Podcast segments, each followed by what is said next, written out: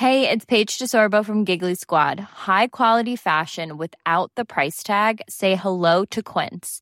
I'm snagging high-end essentials like cozy cashmere sweaters, sleek leather jackets, fine jewelry, and so much more. With Quince being 50 to 80% less than similar brands. And they partner with factories that prioritize safe, ethical, and responsible manufacturing. I love that. Luxury quality within reach. Go to quince.com slash style to get free shipping and 365 day returns on your next order. Quince.com slash style.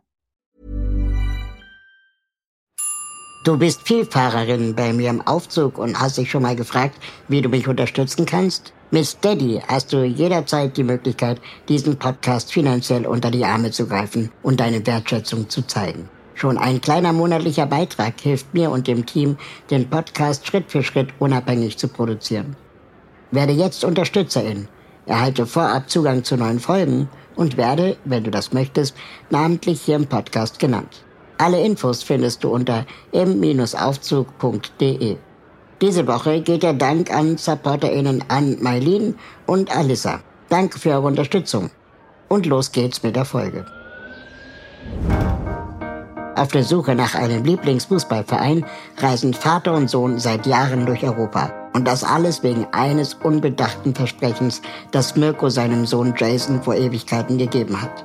Von dieser Geschichte der Wochenendrebellen handelt auch der Film, der jetzt in den Kinos läuft. Bei unserer Aufzugsfahrt hat mir Jason erklärt, warum volle Fußballstadien trotz Autismus in Ordnung sind, wieso der FC Bayern keine Chance hatte und welchen hohen Stellenwert Versprechen für ihn haben. Ich habe bei den beiden direkt eine ganz besondere Dynamik bemerkt. Sie sind zwar Vater und Sohn, irgendwie Freunde und Geschäftspartner, aber vor allem schon immer eins, auf Augenhöhe. Sie erzählen mir von ihrer Familiendemokratie und wie sie damit umgehen, wenn mal die Fetzen fliegen. Warum der Autismus Jason beim Klimaaktivismus hilft und ob er mit seiner Besetzung im Film zufrieden ist. Aber hört selbst in dieser Folge. Die Wochenendrebellen.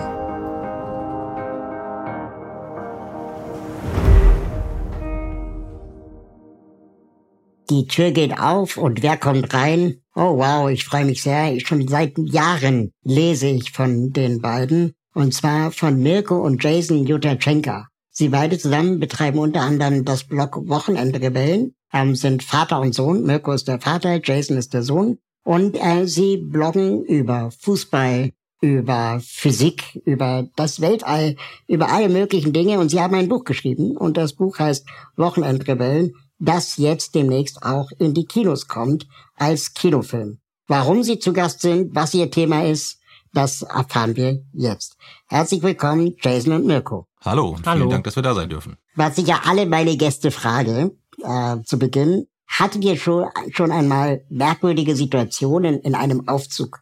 Ich würde sagen, keine merkwürdigen Situationen, aber auf jeden Fall sehr schöne Situationen. Ich hatte zu Aufzügen schon immer eine spezielle Bindung, weil auf meinem Kindergartenweg war zum Beispiel ein Aufzug, mit dem jedes Mal gefahren werden musste, bevor ich in den Kindergarten ging. Und wenn der außer Betrieb war, dann mussten wir in den Nachbarort fahren mit der S-Bahn, mussten mit dem fahren und erst dann konnte ich in den Kindergarten. Oder in München gibt es zum Beispiel einen Glasaufzug an der Münchner Freiheit und Papsi hat versucht, mir das Aufzugfahren auszutreiben, weil jedes Mal, als wir einen Aufzug gesehen haben, musste ich mit diesem Aufzug fahren.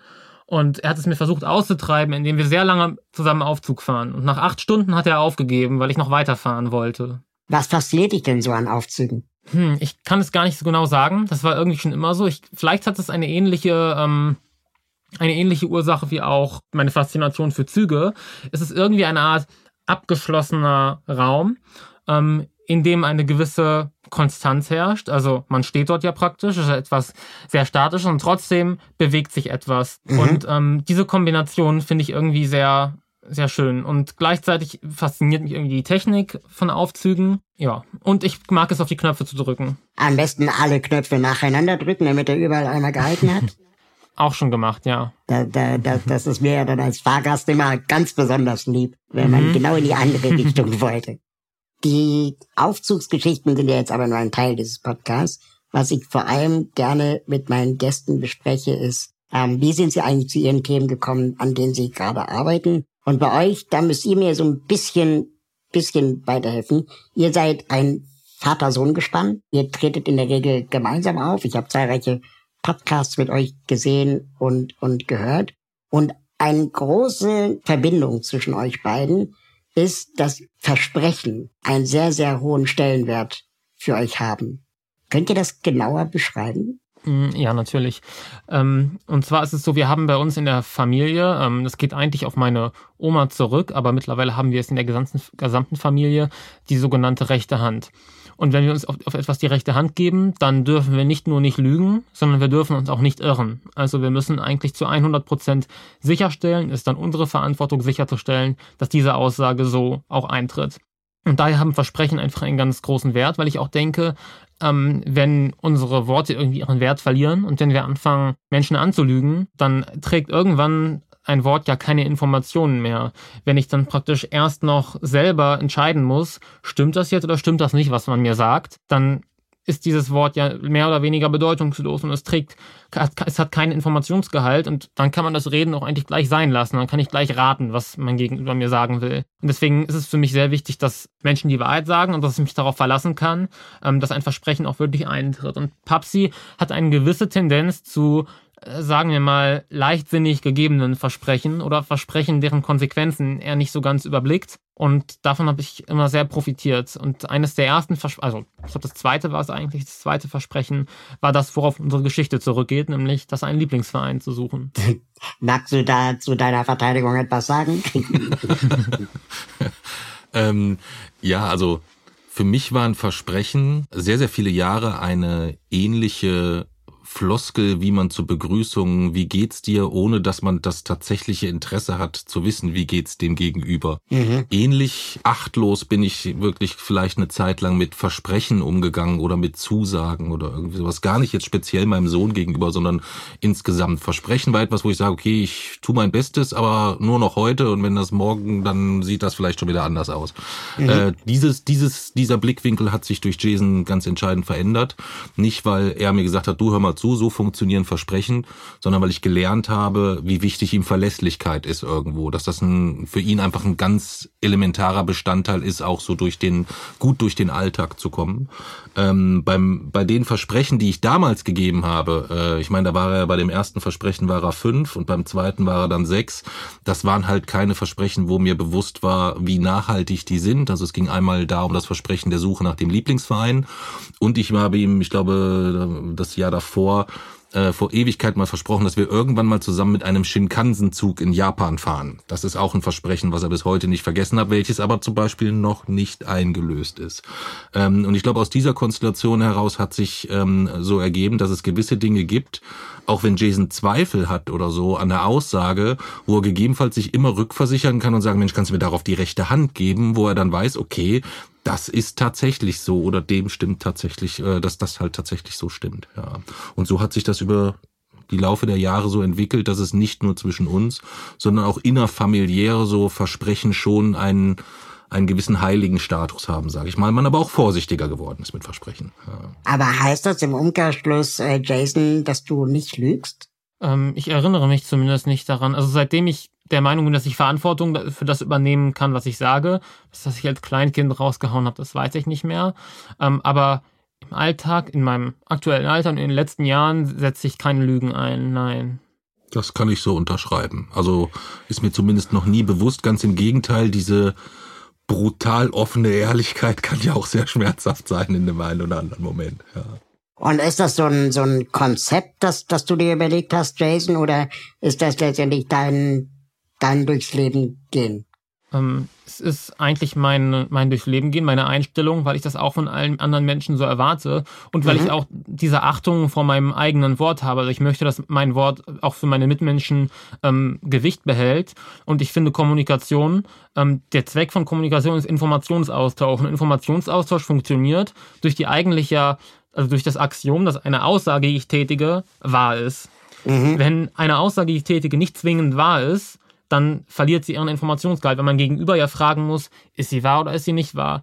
Und mhm. wie gesagt, dann muss ich diese Aussage gar nicht erst tätigen, dann kann ich auch einfach gar nichts sagen. Das finde ich total interessant. In meinem Kopf geistert jetzt seit ungefähr äh, vier Minuten eine Frage im Kopf. Wie bewertest du denn dann eigentlich PolitikerInnen Aussagen? Also, wenn ich jetzt ganz aktuell an, keine Ahnung, gehen wir mal Jens Spahn denke mhm. oder Christian Lindner, nehmen wir doch mal diese zwei netten Herren. Wenn ich die im Fernsehen reden höre, dann habe ich die ganze Zeit das Gefühl, die glauben nicht das, was sie sagen. Das heißt, sie lügen. Mhm. Ähm, hast du dann Talent, das vielleicht früher zu erkennen als andere? Ich glaube, ich habe tatsächlich kein Talent, das früher zu erkennen, weil ich nicht wirklich ähm, ein Gespür für die Zeichen habe, auf die ich achten muss, ähm, um zu herauszufinden, ob mir jemand die Wahrheit sagt oder nicht. Aber was ein sehr zuverlässiges Zeichen ist, wo ich vielleicht dann ein Gespür für habe. Ich achte dann darauf, was tatsächlich passiert, was also die Taten und die Handlungen sind. Und wenn mhm. diese dann nicht erfüllt werden, schenke ich diesen Worten automatisch weniger weniger Gewicht. Und das ist genau das, was mir auffällt, wenn ich zum Beispiel dann solche Reden höre, dass ich nicht das Gefühl habe, zuhören zu müssen irgendwie, weil ich ja eigentlich weiß, dass diese Worte ähm, relativ bedeutungslos sind. Und das ist auch tatsächlich ein Lernprozess, weil ähm, es hat das zum Beispiel gebraucht, bis ich verstanden habe, ähm, es wurde das Versprechen abgegeben, also es war tatsächlich ein Versprechen, diese Formulierung wurde benutzt, ähm, dass Deutschland seine Klimaziele einhält zum Beispiel. Und in dem Moment habe ich erstmal gedacht, okay, ich muss mir ja keine Gedanken darüber machen. Es ist ja ein Versprechen. Und wenn Papsi mir ein Versprechen gibt, heißt das, ich muss nicht mehr darüber nachdenken. Das passiert so oder so. Hm. Bis ich dann verstanden habe, Sekunde mal, so funktioniert das in der Welt anscheinend nicht und das scheint eher eine Floskel zu sein und da ist so ein bisschen irgendwie so eine heile Welt so zusammengebrochen, als ich herausgefunden habe, ähm, dass Lügen tatsächlich relativ gängig ist anscheinend, auch bei großen, wichtigen Themen. Ja, das hat mich auch ehrlich gesagt ganz schön desillusioniert. Mhm. Wir, da kommen wir sicherlich später noch auch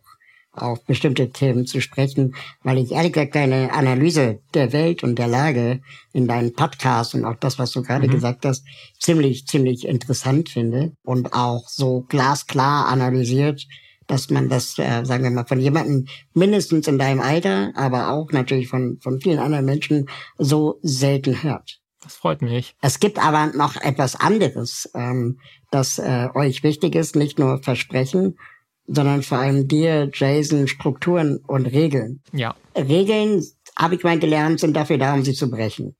gibt es eine Regel, die du gerne brechen würdest? Ja, es gibt tatsächlich auch Regeln, die ich schon gebrochen habe, nämlich Regeln, ähm, bei denen ich mich nicht daran erinnere, je zugestimmt zu haben. Okay. Zum Beispiel war ich Anfang des Jahres einmal in Lützerath und habe dort einen gewissen Platzverweis ignoriert, ähm, weil ich der Meinung war, also ich habe dort nicht zugestimmt, ich war mit dieser Regel so nie einverstanden. Dementsprechend mhm. finde ich es dann auch in Ordnung, in Ausnahmesituationen, wenn es angemessen ist, wenn eine gewisse Abwägung zu dem Ergebnis kommt, ja, dann finde ich es tatsächlich auch in Ordnung, Regeln zu brechen. Was ich nicht in Ordnung finde, ist Regeln zuzustimmen, Regeln zu vereinbaren und sie dann zu brechen. Mhm. Aber ich meine, wir haben ja viele Regeln nicht vereinbart bzw. ihnen zugestimmt. Straßenverkehrsordnung, Strafgesetzbuch, da wurden wir auch nicht gefragt, aber wir leben mhm. nun in einer Gesellschaft, die sich nach diesen Regeln halten muss. Ich glaube nicht, dass man jeder Regel zustimmen muss, um sich an sie zu halten. Denke ich auch nicht. Deswegen ja, ähm, wenn ich praktisch einer Regel nicht zugestimmt habe, gibt es trotzdem viele Regeln, die ich ja ähm, letztlich für sinnvoll erhalte und wo ich einen Verstoß dann auch komplett ablehnen würde. Es mhm. ist dann eher eben ein Abwägungsprozess. Ist diese Regel gerade sogar eigentlich schädlich? Also ist sie sogar ein Problem und muss ich sie nicht eigentlich sogar brechen? Wäre es nicht eigentlich sogar ähm, falsch, sich an diese Regel zu halten. Und nur wenn das zutrifft, also wenn es Regeln gibt, von denen wir alle ähm, profitieren und die unser Zusammenleben sicherstellen, dann ist es ja logisch, es können nicht alle machen, was sie wollen. Und die persönliche Freiheit muss dann auch an der Stelle ja beschnitten werden, wo sie in die Freiheit von anderen irgendwie eingreift. Aber bei bestimmten Regeln sehe ich es halt sogar im Gegenteil, dass sie eigentlich unser Zusammenleben ähm, schwieriger machen und dann finde ich, wie gesagt, wenn ich das Ganze für mich abwäge und zum Schluss komme, diese Regel richtet gerade Schaden an und ich muss sie brechen, um zum Beispiel Menschen zu helfen, dann finde ich es tatsächlich legitim, sie zu brechen. Dann ist es ja im Prinzip eine, ähm, so ähnlich wie Fragen, die sich viele Aktivistinnen stellen. Ne? Also Lützer ja. hat das ja gerade selbst erwähnt. Äh, oder auch die KlimakleberInnen, mhm. die einfach vor lauter Verzweiflung zu dieser Tat schreiten, genau. weil sie das Gefühl haben, sonst werden sie auch nicht gehört. Aber nochmal zurück zur Frage. Gibt es eine Regel, die du gerne brechen würdest? Eine Regel, die ich gerne brechen würde. Also ein, zum Beispiel ein Gesetz oder irgendeine Regel, die ich mhm. vereinbart habe. Die, genau, die du nicht vereinbart hast, wo du denkst, das macht überhaupt gar keinen Sinn. Ach so. Hm, da müsste ich, glaube ich, drüber nachdenken. okay, aber vielleicht äh, fällt diese Frage leichter. Gibt es denn eine Regel deiner Eltern, die du nicht gerechtfertigt findest? Ähm, es gibt keine Regeln meiner Eltern, ähm, weil wir eine, also wir haben bei uns zu Hause eine Art basisdemokratisches System, wo wir die Regeln gemeinsam abstimmen. Und es gibt tatsächlich Regeln, die gegen meinen Willen beschlossen wurden. Aber dann sind es ja nicht Regeln von meinen Eltern, sondern das Regeln der Mehrheit. Und ähm, ja. denen füge ich mich dann tatsächlich auch. Wie viele seid ihr in der Familie? Vier. Vier. Das, das heißt, müssen, müssen alle gegen mich stimmen. genau, wollte ich gerade sagen, wir müssen 3 zu 1 sein. Genau. Wie geht ihr denn mit Unentschieden um? Es braucht eine Mehrheit für einen Beschluss. Bei Unentschieden ist der Beschluss durchgefallen. Okay. Ich habe mal das System der, der wie heißt es, Soziokratie gelernt, mhm. wo man quasi grundsätzlich zustimmt, es sei denn, jemand hat einen schwerwiegenden Einwand. Also eine Art Veto-Prinzip. Lustige Geschichte ich habe tatsächlich auch mal darüber nachgedacht, das, das ganze System etwas zu reformieren und praktisch beschlussfähiger zu werden, weil wir bei manchen Dingen dann sehr träge waren, weil dann halt immer nichts passiert ist, wenn man sich nicht einigen konnte, wenn es keine Mehrheit gab. Deswegen war ich tatsächlich auch dafür, dieses ein paar soziokratische Elemente dort einzufügen. Ähm, daran bin ich aber zum Beispiel tatsächlich gescheitert, weil ich da keine Mehrheit für organisieren dann konntest konnte. Du quasi demokratisch die soziokratischen Regeln nicht einführen. Richtig. Verstehe. Und wie ist es bei dir, Mirko? Gibt es eine Regel, wo du denkst, die ist von Mirko nicht gerechtfertigt? Also ähm, ich habe grundsätzlich erstmal gar nicht so eine große Hemmschwelle, Regeln zu brechen wie Jason. Ähm, da unterscheiden wir uns doch doch sehr, sehr, sehr, sehr groß sogar. Wenn wir, also mir fallen Dutzende Beispiele ein, wenn wir irgendwo auf Reisen sind mit dem Zug quer durch Osteuropa, schnell zu einem anderen Zug müssen und da ist eine Opel, eine, eine, eine rote Ampel mitten in der Nacht äh, morgens um halb fünf und es fährt kein Auto, keine Menschenseele und ich laufe rüber, damit wir noch den Bus bekommen und ich denke, wo ist denn mein Sohn? Ja, der steht halt noch an der roten Ampel, ja. Ähm, und ich sage, Mensch, du kannst jetzt rüber, nee, die Ampel ist ja rot. Ich so, hier ist niemand, es ist morgens halb fünf, wir sind mitten in der Pampa, du kannst jetzt wirklich kommen, aber er bleibt dann stur an dieser roten Ampel stehen, selbst wenn man gegebenenfalls dann dadurch den Bus oder den Zug, der in vielen Ländern auch nicht irgendwie alle zwei Stunden fährt, sondern nur alle 24 Stunden dadurch verpasst. Dadurch habe ich jetzt nicht so die Situation, dass ich, dass mir besonders viele Regeln einfallen, wo ich sage, hm, die finde ich jetzt nicht gerechtfertigt insgesamt. Ich weiß nicht, ob es so eine gute Idee war, grundsätzlich diesem System der Familienvereinbarung und diesem demokratischen Prinzip zuzustimmen, weil es natürlich in vielen Situationen um Vielfaches einfacher wäre zu sagen, der Papa sagt, wo es lang geht und ihr habt hinterher zu folgen. Das wäre mir in manchen Situationen tatsächlich, äh. tatsächlich etwas, etwas lieber. Aber, das würde die Mama äh, bestimmt auch sagen. Das würde die Mama ähnlich sagen. An einer Stelle würde sie es wahrscheinlich ändern. Sie würde sagen, die Mama sagt, wo es lang geht. Ähm, genau, das, das äh, ja, ja, ja, genau. Das, das, äh, dem ist, dem, dem ist tatsächlich so. Und bei der Tochter sieht's dann auch noch mal so aus. Die ist jetzt, ähm, die ist jetzt auch in einem Alter, wo die schon dann auch so ihre Vorstellung hat. Das macht's nicht immer einfach. Aber jetzt so, dass ich jetzt eine Regel hätte, wo ich sagen würde, die würde ich konkret brechen. Hm, wo wir eben beim Thema Politik waren, weiß ich nicht, ob diese vier Jahreswahlabschnitte eine gute Entscheidung sind im Hinblick auf äh, auf Probleme, die ja dann doch äh, bald auf uns warten, aber jeder immer nur Entscheidungen für die nächsten vier Jahre zu treffen vermag. Mhm. Das wäre vielleicht so, wenn so, wenn wir so ganz grob über Regeln sprechen, zu sagen, hm, braucht's da irgendwie einen neuen Ansatz? Ja, aber sonst würde mir da nichts einfallen. Hast du dadurch eine gewisse Gelassenheit gelernt? Also, wenn es nun mal jetzt so ist, dass wir an der roten Ampel warten und dadurch den Zug verpassen, ja, dann verpassen wir halt den Zug. Also bist du dadurch ruhiger, gelassener geworden? Also ich würde sagen, dass das vielleicht sogar meine Gelassenheit schon im Ursprung etwas war, warum meine Frau sich vielleicht mit für mich entschieden hat, dass ich grundsätzlich ein recht, äh, recht gelassen mit Situationen umgehen kann. Das hat sich eher äh, im Laufe der letzten 10, 15, 20 Jahre so ein bisschen ver verändert, dass ich vielleicht nicht 24 Stunden am Tag, sieben Tage die Woche sehr gelassen bin, sondern auch immer wieder schon auch zwischen uns beiden sehr, sehr äh, ja, eskalative Momente entstehen, wo es dann auch mal explodiert. Aber insgesamt halte ich mich schon für jemanden, der sich nicht von irgendeinem kleineren Alltagsgedöns. Mir ist meine privilegierte Situation bewusst. Ähm, also es gibt, gibt ganz, ganz viele Momente, wo ich sage, es dauert schon ein Weilchen, bis ich Gelassenheit verliere. Und wenn du das bei dem Beispiel bleiben willst mit dem Zug, ja, wenn man den Zug verpasst, dann verpasst man den Zug. Das passiert. Das ist jetzt nichts Weltbewegendes.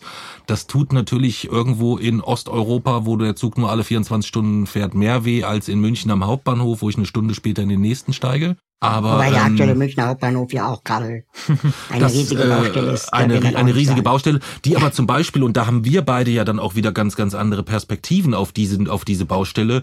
Ich kann da trotzdem durch Dutzende von Eingängen völlig unproblematisch rein, raus, etc. mit allem, was dazugehört. Aber ich sehe natürlich schon bei diesen Baustellen auch häufig dann, äh, dann ist da die Rampe kaputt und da ist der Genau. Aufzug hinüber und da dies oder so. Ähm, äh, das sind, da, das meine ich ja so ein bisschen mit der, mit der recht privilegierten Situation auch insgesamt. Ich kann mit sehr vielen Dingen sehr, sehr gelassen umgehen, weil sie auf mich persönlich nicht die riesigen Auswirkungen haben. Ja. Ähm, wenn ich so euch lausche, sowohl in zahlreichen Videos, die ich gesehen habe, oder Podcasts, dann finde ich das total faszinierend, die, die Beziehung, die ihr beide zueinander habt. Also das ist ja eher so eine Art Freundschaft, habe ich manchmal das Gefühl, wie ihr auch respektvoll miteinander umgeht. Auf jeden Fall weniger dieses Gefälle Vater-Sohn, Mhm. wo ja oft auch Paternalismus und Hierarchie äh, enthalten ist. Also man spürt diesen Meinungsaustausch auf Augenhöhe. Aber trotzdem hast du gerade gesagt, gibt es Situationen auch in der Woche, wo es eskaliert. Wie, wie, wie kommt ihr denn dann aus dieser Eskalation wieder raus? Ähm, es kommt ein bisschen drauf an. Wenn es eine Eskalation war, die ähm, wirklich, wo es, wo ein bestimmtes Streitthema vorliegt und dieses Thema muss gelöst werden, dann ist es erstmal wichtig, eine Zeit lang abzuwarten, bis Papsi sich beruhigt hat und bis er nicht mehr so irrational wütend ist. Und dann kann man das Ganze ja auch wieder äh, auf, also auf Fakten basiert besprechen. Wenn es tatsächlich eher darum geht, dass es kein wirklich konkretes Streitthema gab, was mir wichtig ist, mich, wo ich der Meinung bin, das muss so umgesetzt werden, Papsi meint, das muss so umgesetzt werden, sondern dass wir uns einfach wegen irgendwas meistens dann doch relative Kleinigkeiten halt ähm, gestritten haben, dann bedarf das ja eigentlich keiner Erklärung und dann äh, vergeht ein bisschen Zeit und dann haben wir in der Regel auch gar keine Zeit mehr, uns darüber zu streiten, weil halt wieder wichtige Themen anstehen. Oder wir machen es wie jetzt, ähm, neulich, nachdem wir uns in Jubiliane auf einer Tour, die wir gemacht haben, ziemlich gefetzt haben. Wir tragen das Ganze in der Öffentlichkeit aus und Papsi beschuldigt mich im Newsletter mit irgendwelchen wirren Hypothesen und ich kläre sie dann natürlich eine Woche später in meinem Newsletter äh, sachgemäß auf. Das ist natürlich auch eine Version, das aufzuarbeiten. Aber heißt das im Umkehrschluss, äh, Mirko, dass du dann den kürzeren ziehst? Ähm, ich würde ja jetzt lügen, wenn ich sagen würde, äh, nein, dem ist nicht so. Ich stehe da immer als der glorreiche Sieger da. Also es ist, ähm, wir haben das eigentlich nie für uns, dass wir nach einem Streit einen Sieger brauchen, sage ich mal. Dieses Gefühl kenne ich so nicht. Ich möchte, dass die Situation geklärt ist. Ich möchte, dass mein Sohn versteht, warum war ich verärgert. Ähm, und sehr, sehr häufig kommt es dann aber auch die umgekehrte Situation, dass Jason zwar dann versteht, warum ich verärgert war, ich vielleicht dann aber auch lerne zu verstehen, was bei ihm der Auslöser für seine Verehrung oder für seinen Anlass war, so zu handeln, wie er gehandelt hat, was mich wiederum zur Verärgerung gebracht hat. Also wir kriegen es gut hin, glaube ich, ähm, Dinge zu bereinigen irgendwo in so einer, bisschen, in, in einer gewissen äh, Situation. Das kriegen wir gut hin und ähm, ich glaube, davon profitieren wir ganz gut. Ja. Das finde ich alles gerade deswegen unter anderem so spannend, weil ihr seid ja nicht nur Vater und Sohn. Wir kommen jetzt langsam, sagen wir mal, zu des Pudels Kern. Zu was? Zu des Pudels Kern. Also wir kommen jetzt quasi zum, zum Hauptthema dieser Podcast-Folge. Des Pudels Kern? Das kennst Genau. du nicht, glaube ich, ne? Nee, das ist neu. Kennst du nicht? Ja, ja, schön. Das ist ein- eine, eine Redewendung, wo man sagt, worum es eigentlich geht. Wir reden jetzt die ganze Zeit erstmal, wir haben uns kennengelernt, euch beide. Ihr seid Vater und Sohn und ihr habt eine interessante Dynamik miteinander. Ihr seid aber mehr als Familienmitglieder, sondern ihr seid ja auch so eine Art Geschäftspartner geworden. Ihr habt zusammen das Buch geschrieben, ihr macht zusammen das Blog. Und jetzt gibt es zu eurem Buch einen Kinofilm. Mhm. Kinofilm heißt äh, Die Wochen und Rebellen. Hochkarätig besetzt und hochkarätig von einem Regisseur auch umgesetzt, der unter anderem bekannt ist ähm, aus dem Film Dieses bescheuerte Herz. Könnt ihr kurz in einem Abriss für unsere ZuhörerInnen erklären, worum es in diesem Film geht? Und seid ihr überhaupt GeschäftspartnerInnen? Ähm, also Teil 1 der Frage, worum es in diesem Film geht. Der Kern des Ganzen ist Papsis oder eines der größten Versprechen von Papsi an mich, und zwar ähm, so lange einen Lieblingsfußballverein für mich zu suchen, bis ich fündig geworden bin. Und meine sehr von außen skurril wahrgenommenen Regeln, die, ja, nach denen diese Suche erfolgen muss.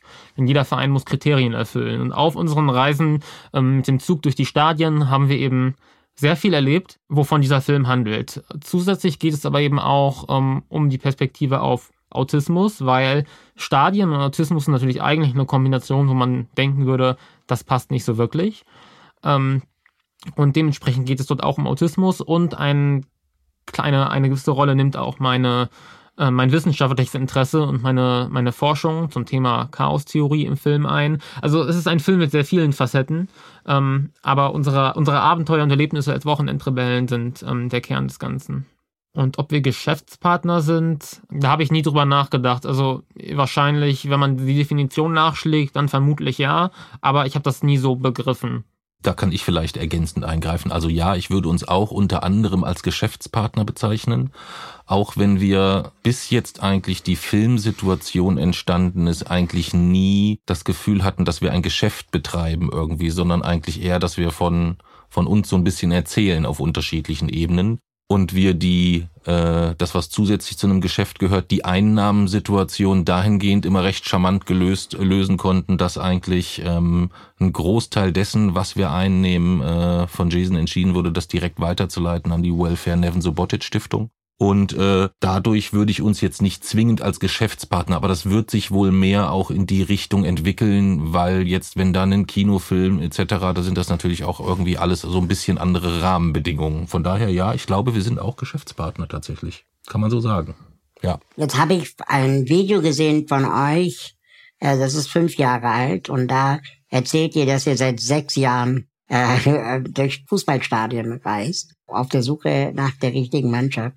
Das heißt, nach Adam Riese sind wir jetzt bei elf, zwölf Jahren, die er jetzt äh, diese Reisen macht. Das ja. ist eine ganz schön, ganz schön lange Zeit, die er in der Bahn sitzt und äh, die richtige Fußballmannschaft findet. Das ist auf jeden Fall ein Projekt, würde ich mal sagen. Ich finde das geil, wenn Leute so eine, so eine Leidenschaft für ein Thema entwickelt haben und dann letztendlich auch fachsimpeln können, die gute alte 10.000 Stunden Regel, wo man 10.000 Stunden eine Sache gemacht haben muss. Ja, und dann ist man Profi. Also wahrscheinlich ist es sehr, sehr schwer, euch nochmal was Neues zu erzählen, wenn es um Fußball geht oder Mannschaften und Vereine. Was ich mich die ganze Zeit gefragt habe, wie finanziert ihr eigentlich diese ganzen Reisen? Da kann ich vielleicht eher ein bisschen was zu sagen, äh, weil das auch eine sehr, sehr häufige Frage kommt. Was heißt gar nicht eine Frage? Ich bin da sehr froh, du bist der Erste, der das wirklich mal direkt fragt. Sonst ist ja. das eigentlich eher immer so ein be sehr beherrschendes Thema in den Facebook-Kommentarspalten, äh, dass es heißt, ja, na gut, äh, wenn da die reichen Eltern mit ihrem Sohn äh, sich das leisten können, die ganze Zeit durch die Stadien zu fahren. Also es ist so, dass ich seit ähm, jetzt noch bis zum 30.09., dann äh, wird das leider, leider enden, aber ich bin seit über 20 Jahren für denselben äh, Arbeitgeber tätig äh, in der Gastronomie und betreue Restaurants. Diese Restaurants befinden sich in Deutschland geografisch recht gut verteilt, so dass ähm, ich diese äh, diese Tätigkeit auch schon immer mit der Bahncard 100 löse. Also ich bin nie groß der Autofahrer gewesen, ich bin immer sehr gerne Bahn gefahren. Die Bahn ist quasi mein Büro, wenn ich von Kassel nach München fahre, erledige ich dort so meine Bürosachen. Und Jason war halt jemand, der sehr sehr früh auch das Interesse hatte, mich mit der Bahn zu begleiten. Das geht ja bis zu einem bestimmten Zeitpunkt auch noch umsonst. Genau, bis zu dem 14. Lebensjahr ging das schon mal dann komplett umsonst. Das heißt schon mal, äh, er ist jetzt 18, also bis vor vier Jahren haben wir eigentlich für eine Anreise zu einem Fußballspiel nie auch nur irgendwie einen Cent bezahlen müssen, weil wir wirklich immer mit der Bahn auch reisen, egal wie komplex und wie schwierig das auch äh, gegebenenfalls ist. Das heißt, da entstehen schon mal quasi keine Kosten. Ähm, und wir haben dann die zusätzliche Situation, ja, so Bundesliga und Co., das ist, sind Ticketpreise, äh, da sind die, die Zeiten äh, kein Zwanni für einen Steher oder was man dort äh, viele Jahre gefordert hat, die sind vorbei. Aber wir haben A die Situation gehabt, dass wir äh, insgesamt bei den Spielen ja über einen sehr, sehr langen Zeitraum sprechen. Das heißt, runtergebrochen waren es dann in manchen Jahren vielleicht mal 25 Fußballspiele, gegebenenfalls aber auch mal weniger. Da sind es dann die Eintrittskosten für die Tickets insgesamt, die dort dann anfallen die wiederum aber aufsummiert auch nicht mehr ergeben als ein Kinobesuch mit Popcorn und Pepsi, worauf wir viele, viele Jahre zum Beispiel dann auch verzichtet haben insgesamt. Also auch dort ist nicht so der, das, das große Kostenpaket zu sehen. Und wenn wir unterwegs sind, das ist ein großer Vorteil von uns beiden. Wir sind, ähm, wir haben dort keine sehr, sehr großen Ansprüche. Wir haben eine, äh, eine ähnliche finanzielle Frage, könnte man stellen bei einem großen Urlaub, den gemacht haben, wo wir erstmal ganz spektakulär beschreiben wir in dem äh, nächsten Buch, welches wir zusammenschreiben werden. Da waren wir innerhalb von 20 Tagen in zehn verschiedenen Ländern, was auch erstmal nach einem sehr teuren Urlaub klingt. Oder anstrengend. Ähm, ja, und äh, das ist es. Er ist sehr, sehr anstrengend, aber er war nicht teuer, weil äh, Jason auch Übernachtungsmöglichkeiten für 3,50 Euro findet, äh, wenn es so drauf ja. ankommt. Ja, ja. Der Vater von Greta Thunberg, der hat ja Greta auch jahrelang begleitet mhm. bei ihrem Aktivismus. Und die waren zusammen einmal in Davos mhm. bei diesem Weltwirtschaftsforum. Und ähm, Greta kampierte vor diesem Forum in einem Zelt mitten im Winter. Mhm. Und ähm, der, ihr Vater zwangsmäßiger, also zwangsweise auch. Und ähm, der sagte dann irgendwann zu ihr, warum hast du eigentlich nicht Fußball gespielt als Hobby? Warum muss ich dich hierhin begleiten? Und mhm. er meinte es so ein bisschen ernst und ein bisschen scherzhaft. Ich konnte das irgendwie verstehen, ne? aber man ist ja der Vater dieses Kindes und dann geht man natürlich diesen Weg, den, den das Kind idealerweise gesucht hat. Gibt es bei dir auch so Momente, wo du denkst, oh, nicht schon wieder Fußball? Bei dir? Bei mir nein. Bei dir nicht? Und bei dir, Marco? Also ähm, nicht wirklich, wobei es halt auch im Umkehrschluss nicht so ist. Äh, das haben viele äh, so ganz am Anfang unserer Geschichte immer gedacht, dass so, da ist so der Papsi, der jetzt so seine Fußballträume mit dem Sohn versucht auszuleben. Also ich bin kein Hardcore-Fußballfan. Also kein Verein der Welt schafft es mir, das Wochenende zu versauen oder sowas. Ich durfte aber lernen, dass es ganz, ganz viele Menschen gibt, wo das ein so großer Lebensinhalt ist, dass es mich total beeindruckt hat. Ja, also so auf, auf, auf Schalke dort Menschen zu sehen, wo du dachtest, bei denen zerbricht gerade das Leben, weil Schalke ein Tor gefangen hat oder irgendwie sowas. Das war schon sehr, sehr faszinierend. Ich kann mit dem Fußball auf ganz, ganz vielen Ebenen sehr, sehr viel anfangen, weil wir auch unglaublich viele sehr, sehr tolle Menschen kennengelernt haben, gerade so in den, in den äh, aktivistischen Fanszenen. Aber er ist natürlich schon auch, ähm, je höher die Ebenen sind, ähm, ein absolut perverses Geschäft, von dem wir mit dem wir wenig Gemeinsamkeiten oder Identifikationsmöglichkeiten sehen. Das ist so ein, es ist ein, auch da ist ein sehr breites Spektrum, sagen wir es mal so. Ja.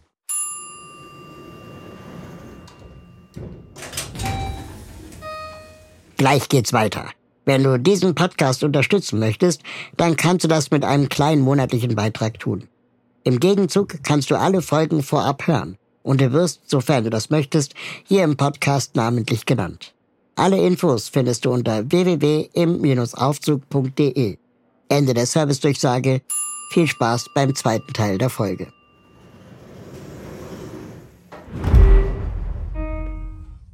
Das heißt, erforscht ihr eigentlich Vereine oder seid ihr nicht eher Menschentouristen? Also weil wir begegnen ja so vielen Städten und Menschen hm. und das ist ja, also ich bin ein, darf man gar nicht so laut sagen, aber ich beobachte sehr gerne Menschen. Mhm. Einfach so, wie sie das machen, was sie machen. Hm. manchmal ein bisschen cringe, glaube ich, für andere, aber ich finde es dann so, ich beobachte Leute einfach gern. Und das ist ja bei euch wahrscheinlich um den Faktor 100 intensiver, weil hm. Ihr, ihr teilt mit denen diese eine Welt, in der sie sind, in der sie voll aufgehen hm. Männer, die anfangen zu weinen. Also das sind ja auch Extreme. Also ich glaube, wir haben da tatsächlich auch recht unterschiedliche Blickwinkel. Ähm, es wird ja auch versucht, das im Film so ein bisschen zu zeigen, dass Jason, wenn er ins Stadion kommt, erstmal so wirklich so ein bisschen schaut, okay, wie sieht das hier so aus? Ähm, äh, gibt es Skurrilitäten? Was gibt so für Vergleiche? Gibt es verrückte Werbebanden oder so? Ja, also da gibt's total schöne Geschichten von irgendwelchen total verrückten äh, Marketingkampagnen, die einfach völlig nach hinten losgegangen sind, irgendwie sowas. Das sind so Sachen, die ihn interessieren. Ich war tatsächlich immer derjenige, der, wenn wir in der Kurve irgendwo sind, einerseits versucht hat, sich so respektvoll zu verhalten, dass er sagt, na ja, wenn ich jetzt hier so stehe auf der BVB Südtribüne, dann ist das eigentlich der Wohl das Wohnzimmer der schwarz-gelben Fanbase und eigentlich haben wir da gar nichts verloren, deswegen muss ich mich hier auch ein bisschen anders und vorsichtiger verhalten. Gleichzeitig guckt man aber natürlich schon so ein bisschen und sagt, okay, auch auf, auch äh, in der Fankurve gibt's jemanden, der auf seinem Handy daddelnd Candy Crush spielt und halt nicht im Fußballgeschehen voll drinne ist, weil er halt ja. vielleicht das Spiel langweilig findet oder heute keinen Bock hat oder was auch immer. Also da bin ich, glaube ich, ein bisschen näher bei dir als bei meinem eigenen Sohn, der sich, glaube ich, weniger für Menschen dort interessiert, sondern eher so für das, was statisch immer da ist und sich dafür faszinieren kann, oder? Ja. Also Stadeln. Ja, genau. Ich finde Dinge oft interessanter irgendwie. Also die Anzeigetafel, wenn die irgendwie aus Holz besteht und noch manuell bedient wird oder die Flutlichtmasten, wie sie in Babelsberg äh, eingeknickt werden können nach Spielende oder spezielle Eckballfahnen. Ähm, das hat so irgendwie, ich weiß nicht, das äh, interessiert mich dann sehr. Wenn du in so vielen Stadien warst, sammelst du dann auch Autogramme, so wie das, sagen wir mal, viele TeenagerInnen leidenschaftlich tun würden? Hm, keine Autogramme, weil mich die SpielerInnen nicht so ähm, nicht so wirklich interessieren. Also sie sind eigentlich. Das darfst du aber nicht so laut sagen. ja, also es ist tatsächlich so, ich, ich kenne da auch gar nicht wirklich viele SpielerInnen. Also ich glaube, ich könnte jetzt keine 20 aktuellen Spieler aus der Herren-Bundesliga äh, aufzählen. Weil ich meine, die kommen und gehen ja in einem Verein und der Verein bleibt trotzdem der gleiche. Also können die SpielerInnen ja nicht die Personen sein, die diesen Verein wirklich ausmachen. Sonst wäre es ja alle paar Jahre ein ganz anderer Verein. Und dementsprechend kann es ja auch kein Bestandteil der Lieblingsvereinssuche sein, weil eine Entscheidung für einen Lieblingsverein sollte ja für ewig sein. Und ähm, wenn ich mich dann dort nach den SpielerInnen orientiere, dann kann sich das ja ständig ändern. Und die Dinge, die einen Verein ausmachen, sind diejenigen, die bleiben. Also die Fans zum Beispiel oder eben das Stadion oder die Geschichte. Und dementsprechend sind das auch die ähm, Kriterien für die Lieblingsvereinssuche? Wollte ich gerade fragen. Also äh, Fans, Stadien, Geschichte. Gibt es da, also keine Ahnung, ich habe keine Ahnung von Fußball, ja, so ehrlich bin ich schon mal. Ähm, und ich hatte mal einen Mitbewohner, der leidenschaftlicher Fußballfan war und alle Mannschaften bis zur dritten Liga irgendwie auswendig konnte mit ihren SpielerInnen und genau wusste, wer wann wo wie irgendeinen Transfer hatte. Der war aber so ähm, angenehm, dass er mir das nicht ständig aufge auf die Nase gedrückt hat. Und es war auch nicht immer Thema. Aber wenn er Fußball guckte, dann war das sein Ding. Mhm. Und ich habe ihn dann irgendwann gefragt, sag mal, welche Mannschaft würdest du mir empfehlen, über die ich mich ein bisschen informieren sollte, damit ich in einem Gespräch nach einer Veranstaltung oder so fünf bis zehn Minuten überleben kann, ohne dass ich mich komplett zum Vollhorst mache, weil ich keine Ahnung von Fußball habe. Also diese klassischen Stammtischgespräche. Und dann sagt er zu mir, naja, bei dir wäre das jetzt Eisern Union, würde ich jetzt mal sagen. Die haben das Stadion selber gebaut. Ähm, der Mannschaftsarzt heißt äh, Hase. Das Stadion ist mit Crowdfunding finanziert worden. Und die machen rund um Weihnachten immer die große Chorgesänge im Stadion. Mhm. Das reicht. Damit kannst du fünf Minuten auf jeden Fall ein Gespräch überleben. Und das hat wirklich funktioniert. Ich habe trotzdem keine Ahnung von Fußball. Wenn ich jetzt also gefragt werde, welche Fußballmannschaften fallen dir ein, dann kommt natürlich immer Bayern München. Mhm. Warum ist Bayern München für dich ausgeschlossen dein Lieblingsverein? Ähm, weil sie gleich mehrere Kriterien tatsächlich nicht erfüllt haben. Ähm, und zwar betrifft das einmal einen Spielerkreis, den sie gemacht haben, ähm, wo sich praktisch die Spieler berühren ähm, vor dem Spiel, wo wir also zu dem Zeitpunkt, wo wir da waren. Dann das Maskottchen. Maskottchen sind tabu, also Plüschmaskottchen, weil als wir in Berlin waren, ähm, bei Hertha BSC wollte mich Hertinho umarmen und ich musste vor Hertinho flüchten. Und seitdem ähm, sind Plüschmaskottchen Ausschlusskriterien. Und ähm, der sozial-ökologisch-politische Aspekt, ähm, weil Bayern München zu dem Zeitpunkt ähm, Sponsoren hatten, die ich für moralisch nicht äh, in Ordnung halte und Verbindungen in Länder, in denen äh, die Menschenrechtslage, die Frauenrechtslage inakzeptabel ist und auch das ist ein Ausschlusskriterium. Also dort ist es an drei, äh, an drei Kriterien gescheitert. Und daran, dass ich eine Verantwortung als Vater habe und ich definitiv nicht zehn Jahre durch die Weltgeschichte rammel, um dann daraus einen FC Bayern München Fan zu machen. Also so viel, so viel Ehre und Anstand besitze ich dann doch noch, das mit allen Mitteln zu verhindern. Ja, da kannst du ja froh sein, dass er selber auf die Erkenntnis kam, dass es nicht der Lieblingsverein ist. Und wie sieht's bei Eisern Union aus? Union Berlin war es tatsächlich schon deutlich knapper.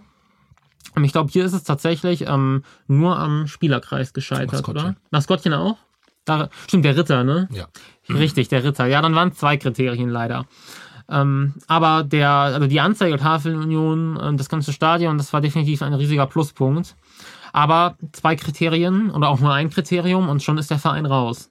Zu den Regeln und wie sie entstehen, da kommen wir äh, vielleicht gleich noch zu. Lassen wir noch mal kurz über diesen Kinofilm reden, der jetzt in die Kinos kommt. Ich frage mich immer, wie ist das eigentlich, wenn das eigene Leben mehr oder weniger verfilmt wird? Ist das irgendwie aufregend oder seid ihr ehrfürchtig dem gegenüber? Äh, ist das einfach passiert? Also es ist auf jeden Fall erstmal cool, weil ich würde sagen, meine also diese Fragen, wie fühlt sich etwas an, das ist für mich immer etwas schwierig in Worte zu fassen. Oft ist das, sind das sehr einsilbige Antworten, irgendwie halt, wenn mich jemand fragt, dann ist es halt entweder gut oder ist es schlecht oder ist es so mittel. Ähm, und das ist natürlich, also du hast die Antwort, das ist sehr, sehr gut, das ist ein sehr schönes Gefühl. Ähm, natürlich Ehrfurcht, hast du so erwähnt, das tatsächlich auch ein bisschen. Also ich spüre eine sehr große Verantwortung, wenn eben sehr viele Menschen das sehen und wenn damit eine gewisse Reichweite einhergeht, dann spüre ich die Verantwortung dafür, dass die Themen, die dort angerissen werden, dass uns da auch wirklich keine Fehler passieren, sondern ähm, dass wir dort niemandem mit Schaden, sondern vielleicht eher helfen. Das kommt sicherlich noch dazu. Aber in erster Linie ist es einfach ein sehr, ein sehr, sehr, sehr positives Gefühl. Und gibt es etwas, wovor du Angst hast? Jetzt nicht mehr. Also im Entstehungsprozess ja, sogar mehrere Dinge, aber die sind alle ausgeräumt. Was war das zum Beispiel? Ich hatte, ähm, bevor die Besetzung bekannt gegeben wurde, sehr lange Angst davor, dass ähm, es nicht gelingen wird, mich richtig zu spielen, also mein Verhalten zu spielen, weil ich mir das nicht vorstellen konnte. Und ich sah dort sehr leicht die Gefahr, dass das, wenn ja praktisch eine, eine neurotypische Person autistisches Verhalten spielt, dass das irgendwie ins Lächerliche gezogen werden könnte. Ähm, das war eine sehr große Gefahr, die ich gesehen habe, bevor ich sehr große Angst hatte. Ähm, oder eben auch, dass fachliche Fehler im Umgang mit Autismus passieren. Ich habe da wirklich ähm, sehr darauf geachtet und habe ähm, mir war das sehr wichtig und habe sehr Priorität drauf gelegt, dass ich dort in dem Fall dann eben einschreite oder es erkläre ähm, um dort sicherzustellen, dass dort nichts passiert. Und ich denke, das ist auch gelungen. Aber es wäre natürlich die, es wäre natürlich eine riesige Katastrophe gewesen, wenn äh, ein Film, der dann eben eigentlich diese Verantwortung trägt und der auch diese Reichweite hat, den so viele Menschen sehen ähm, und der die Chance hat, ja wirklich für etwas für die autistische Gemeinschaft zu tun, wenn der dann dort natürlich Schaden angerichtet hätte, das wäre schwierig zu verzeihen gewesen. Aber das ist zum Glück alles nicht passiert. Warst du bei dem Casting beteiligt? Am, also am Casting selbst war ich nicht beteiligt, aber ich habe die Cast, also ich habe Aufnahmen von dem Casting gesehen. Ähm, und als ich dort den, den Schauspieler gesehen habe, der es tatsächlich geworden ist, äh, Cecilio, war eigentlich sofort klar, dass, es, also dass er es werden muss. So. Und das habe ich dann auch den Verantwortlichen im Feedback dann gemeldet, dass das perfekt passt, ähm, dass diese Szene so authentisch und so realitätsgetreu war. Es ging das, das, das, Casting, was ich gesehen habe, war von einer Szene, die tatsächlich eins zu eins übernommen wurde, also die so, wie sie im Film ist, tatsächlich stattgefunden hat. Und es war eine Konfliktsituation zwischen uns beiden. Und es war tatsächlich so, dass ich wieder wütend auf Papsi war, als ich diese Szene gesehen habe, weil sie so realitätsgetreu war. Und die Szene war über zehn Jahre her und es kam trotzdem wieder hoch. Und wie ist das bei dir, Mirko? Fühlst du dich gut repräsentiert durch Florian David Fitz? Ähm, ja, meine, äh, ich, ich hatte das äh, letzte Woche, glaube ich, schon mal in einem anderen, äh, in einem, in einem anderen Format gesagt, dass meine Frau natürlich über das optische Upgrade, welches sie in dem Film, äh, im Film bekommt, nicht, äh, nicht traurig ist insgesamt. Aber es war auch tatsächlich so, dass ich sehr früh für meine Besetzung keine großen Vorstellungen hatte. Wir haben äh, zusammen mit dem Richard Kropf hatten wir äh, äh ein, zwei Namen abgestimmt, wo ich gesagt habe, oh, das muss nicht sein. Also das wäre wirklich nicht schön, wenn der es wird. Äh, äh, ansonsten war ich da bei mir immer sehr, sehr offen. Richard Kropf war der Autor, ne? Äh, Richard Kropf, genau, ist der, ist der Drehbuchautor, der sich, ähm, äh, mit dem wir quasi die, äh, die Erstgespräche hatten und gemeinsam, also nicht gemeinsam das Drehbuch geschrieben haben, aber schon ein Drehbuch auf Basis der Filmvorlage gespickt mit vielen, vielen zusätzlichen Informationen von Jason hauptsächlich, aber auch von mir. Und deswegen hatte ich da auch sehr, sehr früh ein Vertrauen, dass das mit dem Film gut wird. Ähm, wir konnten halt nie einschätzen, so wie klappt das mit der Rollenbesetzung Jason, weil wir halt wussten, a, wir haben die Herausforderung, wir müssen fünf, sechs oder sieben Jahre erzählen in 90 Minuten und das dann wiederum zeitlich verdichtet, dass das eigentlich in einem halben Jahr stattfindet. Das war also so eine große Sorge und da ähm, war immer der Fokus, wir brauchen eine gute Besetzung für für Jason und da ist mit mit mit Cito Andresen einfach ein ein absoluter Jackpot, ein absoluter Knüller. Wir waren gestern bei der bei der Familie, wir sind gestern Abend hier in Berlin angekommen, haben wir die Familie besucht, die ganze Familie ist total, äh, ganz fantastisch, wir fühlen uns denen sehr verbunden. Der Junge ist Gran, äh, Granate äh, und spielt halt zusätzlich den Jason noch ganz fantastisch und der hätte tausend andere Möglichkeiten gehabt und der hat immer nur gesagt, wenn ich das spiele, kann ich dann den Jason kennenlernen. Ja, das war so sein, äh, äh, so sein Antrieb insgesamt. Ähm, das heißt, ihr habt euch nie kennengelernt, oder wie?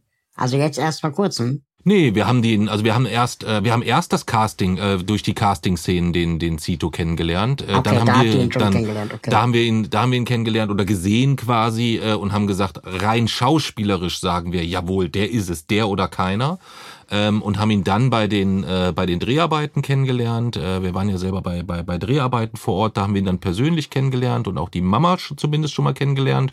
Und, und dann seitdem, auch Briefings gegeben oder nochmal Tipps? die hatte der gar nicht so in ganz großem Umfang notwendig, weil wir haben äh, sehr früh so in Kontext Autismus gesagt, ähm, Jungs. There's never been a faster or easier way to start your weight loss journey than with PlushCare. PlushCare accepts most insurance plans and gives you online access to board-certified physicians who can prescribe FDA-approved weight loss medications like Wigovi and Zepbound for those who qualify. Take charge of your health and speak with a board certified physician about a weight loss plan that's right for you. Get started today at plushcare.com slash weight loss. That's plushcare.com slash weight loss. Plushcare.com slash weight loss. Und Mädels vom Set, von der Produktion, äh, durch alle Ebenen hinweg, äh, haben wir mit einer äh, mit einer großen Dropbox gefüttert. In dieser Dropbox waren A einfach äh, einmal Bild- und Videomaterial von zehn Jahren Wochenendrebellen, was wir so aufgenommen haben, aber auch Kontakte, Ansprechpartner, Blogs, äh, Bücher. Ähm, ich glaube, es gibt in der Produktion und im, äh, im, im, im Drehbuch und Co-Team niemanden, der nicht die Schattenspringer-Reihe gelesen hat, weil ich gesagt habe, wer sehr schnell, sehr einfach Zugang zum Thema Autismus haben möchte, ohne sich durch wissenschaftliches Fachmaterial kämpfen zu müssen, der kann da schon mal unglaublich viel mitnehmen. Viel, viel mehr als im Buch Wochenendrebellen. Wochenendrebellen ist kein Buch über autistische Aufklärung oder irgendwie sowas. Ähm, das ist eher eine, eine, eine Randthematik. Aber Schattenspringer von Daniela Schreiter ist da natürlich Gold wert. Äh, äh, Alexander Knauerhase mit seinem Buch ist dort, ist dort unglaublich wichtig gewesen. Aber auch viele kleinere Blogs, auch im internationalen Bereich, wo wir gesagt haben, da kann man gut recherchieren. Wir haben natürlich Mela Eckenfels ins Spiel gebracht, wo wir gesagt haben, das sind so Menschen, denen wir nahestehen und wo, wenn ihr Fragen zum Thema Autismus allgemein habt, ihr immer davon ausgehen könnt, wenn Mela oder Alexander sagen, das ist eher so und so, dann machen wir da einen Haken dran und dann ist das für uns auch in Ordnung. Und wurden die dafür auch bezahlt, dass sie Tipps gegeben haben? Das, das kann ich, ich kann nicht hundertprozentig sagen, wer, wie, wo, wann, in welchem Umfang mhm. dann tatsächlich einen Beitrag, äh, einen Beitrag leisten konnte und leisten durfte. Ähm, das, das können wir nicht, können wir nicht sagen. Wir waren letztendlich die, die Empfehlungen abgegeben haben und am Schluss das Ergebnis präsentiert bekommen haben. Und mit dem Ergebnis waren wir so zufrieden, dass ich A davon ausgehe, äh, äh, dass sie damit dran beteiligt waren, aber wir standen da in diesem, zu diesem Zeitpunkt nie direkt im persönlichen Kontakt. Ja. Und ähm, es wird ja wie immer Leute geben, die das trotzdem kritisieren, mhm. dass Jason nicht von einer autistischen Person gespielt wird und wurde. Wie plant ihr dann darauf zu reagieren oder damit umzugehen? Ähm, wir haben uns da im Detail, also ich zumindest, ich weiß nicht, ob es dir da anders geht, äh, noch keine großen Gedanken gemacht, weil ich erstmal im Gesamtpaket glaube, ähm, das, was Jay gerade gesagt hat, dass diese große Verantwortung, die schon damit einhergeht, die ist ja trotzdem, hängt die ja erstmal dran an einem Film, der in erster Linie der Unterhaltung dienen soll. Gerade diese mhm. Gratwanderung ist ja immer besonders schwierig. Da sitzen halt nicht eine Produktionsfirma, die sagt, Mensch, wir machen jetzt mit euch einen tollen Aufklärungsfilm zum Thema Autismus, sondern das ist erstmal äh, knallhartes Business, die wollen einen Film machen, der erfolgreich ist irgendwo mhm. so. Und diese, diese Gratwanderung zu begehen, die ist uns, glaube ich, in ganz, ganz vielen Situationen sehr, sehr, sehr gut gelungen ähm, so dass natürlich die die die die Cast-Situation, wenn das jetzt noch äh, äh, wirklich jemand aus dem Spektrum gewesen wäre, ganz fantastisch gewesen wäre. Aber in in Anbetracht von Jasons Zweifeln war das auch immer etwas, sowohl Marc Rotemund als auch ein Richard Kropf als auch Leonine gesagt haben: Wir gucken, wen wir so was wie wo finden und äh, wir schildern euch dann die Auswahl und dann hatten wir da ein entsprechendes Mitspracherecht. Und als Jason Cito gesehen hat, äh, hat er unabhängig von seiner persönlichen äh, von der persönlichen äh, Persönlichkeit, die dahinter steckt, gesagt, der muss es sein, der macht das einfach unglaublich gut. Äh, so dass ich da glaube ich schon auch, oder dass wir das verargumentiert bekommen, das denke ich schon. Äh. Jason, wie entstand denn überhaupt der Kontakt zu ähm, dem Drehbuchautoren Richard Kropf? Ähm, das hat er mir tatsächlich erzählt. Das ist etwas ironisch, dass ähm, und die Geschichte unserer Zusammenarbeit letztlich begann tatsächlich auf einem Flughafen, ähm, also einem Ort, wo wir uns, wo wir eigentlich nicht anzutreffen sind. Ähm, aber Richard ähm, hat dort in einer Buchhandlung unser Buch gesehen und hat es gelesen und ähm, ja, war dann nach dem Lesen überzeugt, dass das, dass das Kinomaterial ist und dass er daraus einen Film machen möchte. Und ähm, dann hat er Kontakt zu uns aufgenommen und wir haben uns getroffen in Berlin und haben ein Gespräch geführt. Er hat mir ein Stadionquartett geschenkt und ähm, damit war mehr oder weniger das Eis gebrochen und nach, der, nach dem Gespräch und ähm, ja, den, den Dingen, wo, wo, worüber wir letztlich gesprochen haben, war für mich eigentlich klar, dass ähm, ich es cool finde, wenn er das macht und ähm, dass ich ihm vertraue, also dass ich ihm vertraue. Und das wurde dann ja letztlich immer wieder in unserer Zusammenarbeit bestätigt, weil er mich eben immer wieder angeschrieben hat. Er hat immer wieder mich kontaktiert und gefragt und hat auch alles, was ich dann gesagt habe, auch dankend hingenommen und ernst genommen. Und da wurde letztlich der erste Eindruck, also ich habe, mein erster Eindruck von Personen ist immer, schwierig, weil ich ihn gar nicht so wirklich habe, sondern der baut sich immer so ein bisschen auf. Mhm. Aber dort die, die Ahnung, die ich dort hatte, dass ich Richard eigentlich direkt vertraut habe, als wir uns kennengelernt haben, die hat sich bestätigt. Und auf diese Weise haben wir ihn eben kennengelernt hier in Berlin und haben uns dann auch öfter getroffen und standen immer ähm, per Mail in Kontakt, um letztlich auch am Drehbuch dann, an der Entstehung des Drehbuchs mitzuhelfen.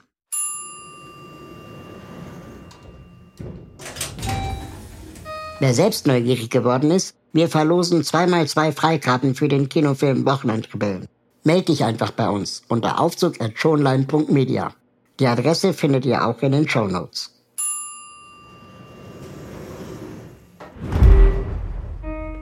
Gibt es etwas, was ihr mit diesem Film an Erwartungen verknüpft? Ja, ich verknüpfe erstmal also ich bin erstmal mir ziemlich sicher, dass dieser Film ein Erfolg wird und dass nicht viele Menschen sehen werden. Das ist, glaube ich, erstmal meine erste Erwartung.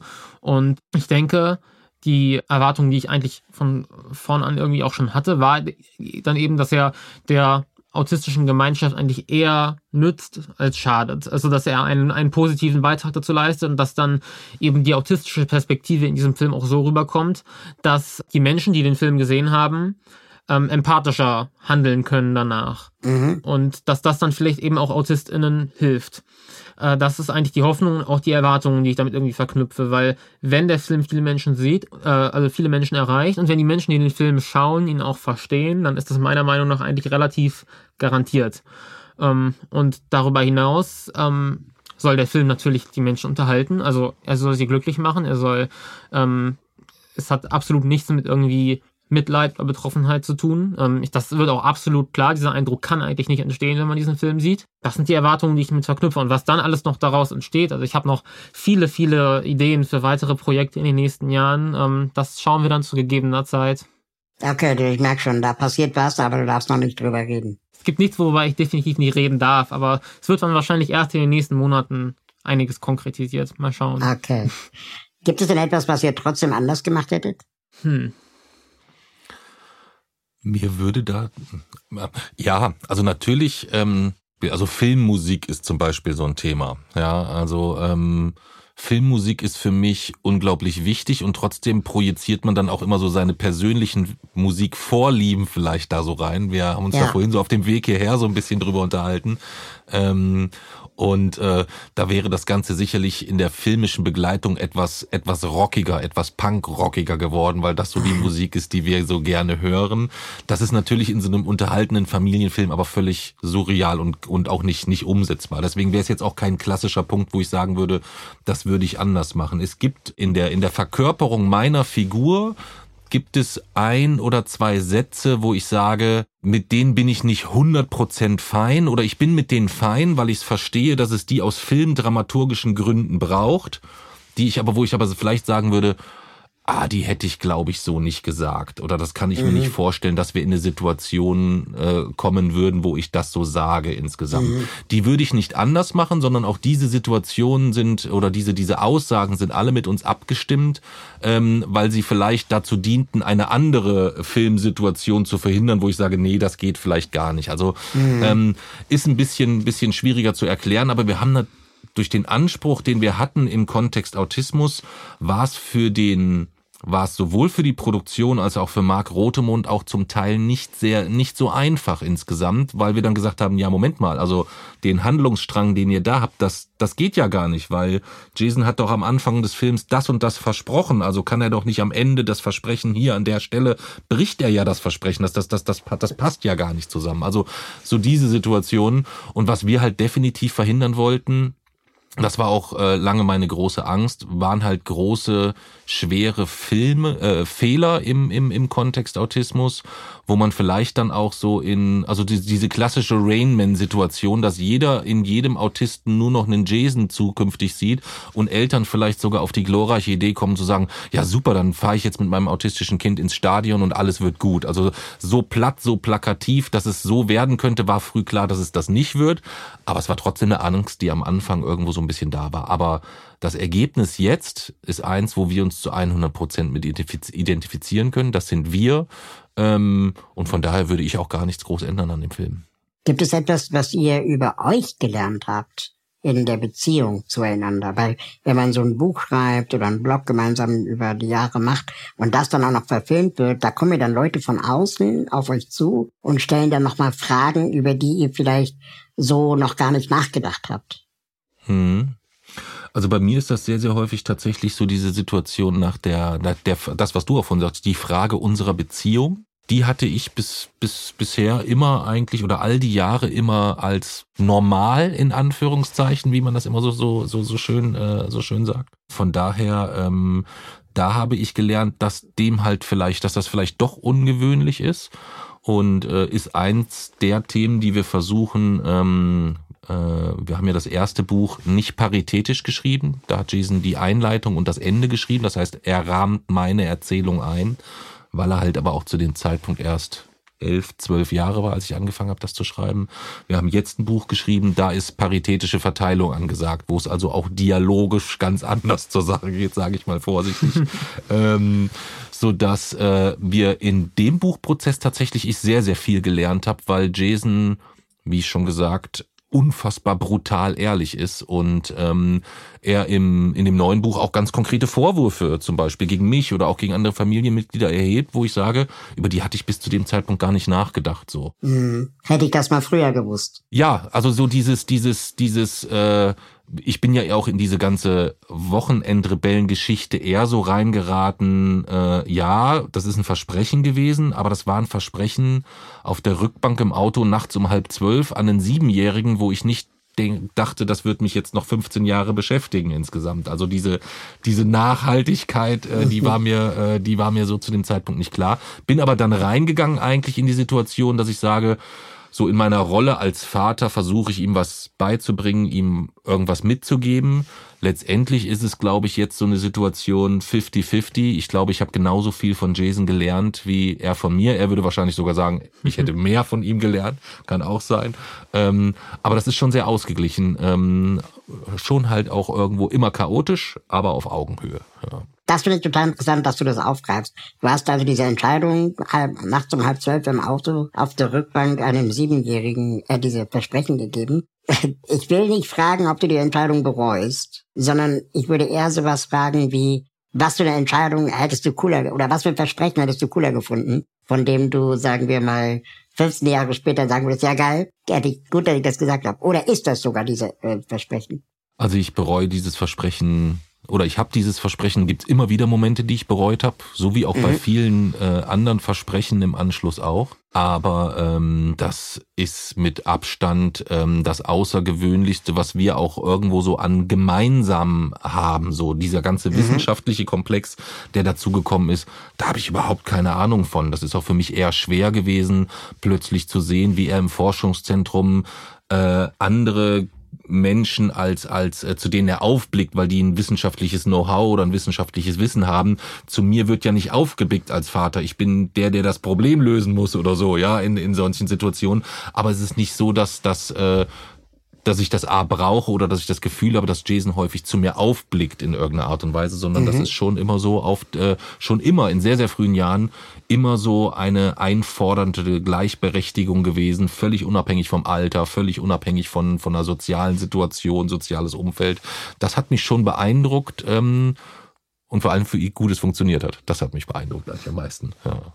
Das führt mich direkt zu der Frage an, an dich, Jason, über Menschen, im Autismus-Spektrum hört man ja häufiger, dass ähm, die so den ja den Umgang mit mit großen Menschenmengen, äh, den sozialen Kontakt ähm, oft eher herausfordernd empfinden. Jetzt ist quasi ein Fußballstadion äh, ein Ort, wo äh, sie nur dann Sinn machen, wenn sie voll sind. Ist das quasi jetzt für dich eine jetzt erst recht Challenge gewesen oder ich würde total verstehen, wenn du sagst, Fußball ist überhaupt nicht meins, aber du machst jetzt seit 15 Jahren, äh, 12 Jahren nichts anderes als Stadien besuchen. Hm, es ist tatsächlich keine Challenge, weil ich suche ehrlich gesagt keine Challenge, um mich in irgendeiner Form, um etwas Unangenehmes irgendwie zu schaffen, sondern ich versuche dann, es zu vermeiden. Ähm, aber der, der, also der Beginn unserer Reisen war letztlich mehr oder weniger meine Neugier. Also ich bin mhm. extrem neugierig. Ich will immer, wenn irgendwie zwei Menschen sprechen, will ich wissen, worum es gerade geht. Und ähm, wenn dann mein Papa und mein Opa zusammen ins Stadion fahren, dann wollte ich natürlich mit, weil ich wusste nicht, wie es da drin aussieht. Ich hatte keine Ahnung. Ich war extrem neugierig und also wollte ich mit. Ich konnte mir nicht vorstellen, dass es da, also Papsi hat mir zwar gesagt, dass es voll und laut und eng ist, aber ich war dann, ich will jetzt auf jeden Fall erstmal mit. Und ähm, dann, als ich eben dort war, hat meine Neugier nicht aufgehört und ich habe mich gefragt, was sind die Menschen mit den Fahnen und den Gesängen und den bunten Farben und ich wollte das irgendwie auch, ich wollte dann auch Fan sein. Mhm. Und es ist absolut nicht so, nicht damit, dass dieses Missverständnis auftaucht, was tatsächlich auch schon oft genug passiert ist, dass mich im Stadion dann Enge und Geräusche nicht mehr stören. Also der Autismus ist im Stadion ja nicht weg. Es ist eigentlich noch alles genauso wie sonst immer auch. Ähm, das Ganze belastet mich genauso sehr. Und wie gesagt, Autismus kann dadurch ja nicht geheilt werden, also das ist Quatsch, ähm, sondern es ist dann tatsächlich ein Abwägungsprozess. Ich weiß, dort stößt das auf mich, am Einlass werde ich abgetastet und ähm, es kann jederzeit passieren, dass es plötzlich sehr laut wird bei einem Tor ähm, und das alles sind dann, ist auf der Kontraseite für mich eher und dann gibt es aber eben diese Sachen auf der Pro-Seite. Und ähm, wenn für mich die Pro-Seite überwiegt, dann entscheide ich mich dafür, das Ganze anzugehen. Und dann nimmst du das quasi in Kauf. Dann nehme ich das in Kauf. Und so ist es im Stadion. Mhm. Das finde ich total interessant. Und was ich sehr angenehm finde, weil das machen, glaube ich, viele Leute, die ihr Leben verfilmen oder das Thema Behinderung äh, ähm, aufgreifen in einem Film, ganz oft das dann mit dem Wort Aufklärung begründen. Ne? Also ja, wir, wir klären dann die ZuschauerInnen auf und so weiter. Und ich als Aktivist für Inklusion und Barrierefreiheit, der seit fast 20 Jahren in diesem Thema unterwegs ist, bin zu der mehr oder weniger ernüchternden Erkenntnis gekommen, dass die Aufklärung gar nicht das Problem ist. Ähm, also das, wir können gar nicht alle aufklären. Wir werden nie fertig sein mit Aufklärung, denn wir müssen eigentlich eher dafür sorgen, dass ähm, niemand mehr ausgeschlossen wird. Und das macht man wahrscheinlich am ehesten mit Infrastruktur, mit Gesetzen, mit Regeln, mit Unterstützung und, und so weiter dass ich es sehr angenehm fand, dass ihr gesagt habt, ihr wollt mit diesem Film gar nicht aufklären und auch nicht den, den Wahrheitsanspruch haben, so ist es mit Autismus zu leben, sondern eben auch eine Art Familienunterhaltungsfilm zu machen, der aber trotzdem authentisch ist. Ja, und der sich halt trotzdem an gewisse Regeln, die wir haben, wo wir sagen, das darf, also es darf halt auch hinsichtlich der Interpretation nicht in die Situation kommen, dass, ich kann es nur immer wieder wiederholen, so diese, diese, diese klassische äh, Rainman-Situation, dass man äh, bei Autismus dann immer so diesen, dieses Bild vor Augen hat insgesamt. Das war uns schon wichtig, dass wir äh, darauf achten, dass dort keine Fehler passieren. Da war insbesondere Jason sehr, sehr, äh, sehr, sehr viel hinterher. Das ist natürlich schwierig. Also es gibt gleich ganz am Anfang eine Filmszene, die sehr, sehr nah an der Realität ist die aber leicht verändern, verändert werden musste, weil es drehtechnisch gar nicht ging, die dadurch aber so ein bisschen diesen Ursprungsansatz äh, verliert. Ähm, warum ist das eigentlich ein Problem für Jason oder so? Ja, also es gibt so eine, so eine, so eine, äh, kommt im Trailer auch vor, deswegen kann man darüber sprechen. Eine Szene, da sitzt eine ältere Dame an einer Bushaltestelle auf einem Platz und Jason wird sehr laut und, und auch ein bisschen aggressiv, weil die Dame halt auf seinem Lieblingsplatz sitzt insgesamt und er eigentlich genau dort sitzen müsste. In der äh, Realität war das eine, äh, war das ein Platz im Bus, also nicht an einer Bushaltestelle, mhm. sondern im Bus selbst. Äh, und da haben wir natürlich erstmal eine andere Ausgangslage so ein bisschen, denn im Bus gibt's zusätzlich für Jason die Regel, dass man sagt, okay, man muss im Bus sitzen, man darf dort nicht stehen und ich habe dort meinen Platz und wenn der besetzt ist, habe ich ein Problem. An einer Bushaltestelle würde er nie eine alte Dame aggressiv angehen, sondern er würde sagen, naja, dann setze ich mich halt nicht, sondern ich stelle mich halt irgendwo hin, gegebenenfalls, weil es so diese Lieblingsplatzsituationen äh, nicht gibt. Also diese Gratwanderungen insgesamt, die alle so hinzubekommen, dass man dann am Schluss einen Film sieht und sagt, okay, wir können auch nachvollziehen, warum verhält sich Jason an welcher Stelle so, beziehungsweise uns es dann ja zusätzlich auch wichtig war, dass der Film Jason im Film selber Eskalationen später auch nochmal erklärt, dass er erklärt, mhm. was ist in seinem Kopf passiert, warum, wieso, weshalb, warum habe ich so reagiert. Das waren so Sachen, wo wir sagen, gar nicht wegen dem aufklärerischen Anspruch grundsätzlich, um allen zu erklären, wie, wie ist es im Spektrum zu leben, das geht ja auch gar nicht, aber um zu erklären, warum hat Jason eigentlich so gehandelt, warum hat er sich an der und der Stelle so, äh, so verhalten da die Zuschauer mit nicht zu vielen Fragen dort rausgehen zu lassen, das war schon ein Anspruch, den wir hatten, der aber auch fantastisch erfüllt wurde. Aber falls doch noch welche übrig sind und ihr euch fragt, war das tatsächlich in der Realität so in dieser Szene? Inwiefern wurde die vielleicht abgewandelt oder wieso war das so? Dann könnt ihr mir auch gerne schreiben, nachdem ihr den Film gesehen habt und dann werde ich sagen, wie das tatsächlich war und warum. Das sagst du noch. Irgendwann werden es so viele Mails sein, die kannst du dann nicht mehr bearbeiten. Mal schauen. Ich glaube, okay. so viele Fragen werden es nicht sein. Ich glaube, also, das ist also relativ. Es, man wird keine Szene im, oder man wird kaum Szenen im Film finden, die jetzt so gar keinen Bezug zu uns haben. Das, äh, ja, okay. die, die gibt's, die, die gibt's tatsächlich nicht. Äh, von daher, ich denke, das kriegt man hin. Ja. Und ähm, erzähl mir mal kurz aus deiner Schulzeit, äh, äh Jason. Wie mhm. bist du beschult worden, zur Schule gegangen? Ähm, ich bin also ich bin jetzt in der, in der, ich komme jetzt in die 13. Klasse, also in die okay, letzte. du bist noch in der Schule, ja. Richtig. Ähm, und ich bin durchgehend eigentlich auf eine Regelschule gegangen. Ich bin bis zur vierten Klasse auf eine Grundschule gegangen mit ähm, Schulassistenz. Mhm. Trotzdem waren die vier Jahre Grundschule die härtesten, würde ich sagen, also die unangenehmsten. Ähm, dann bin ich auf den Gymnasialzweig einer Gesamtschule gegangen bis zur zehnten Klasse.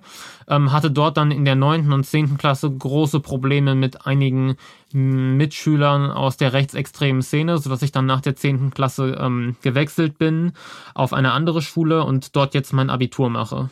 Und ähm, würdest du jetzt abgesehen von den rechtsextremen SchülerInnen mhm. sagen, dass deine Schulzeit was Unterstützungsleistungen anging und so weiter, ausreichend war? Oder was würdest du dir vom Schulsystem wünschen?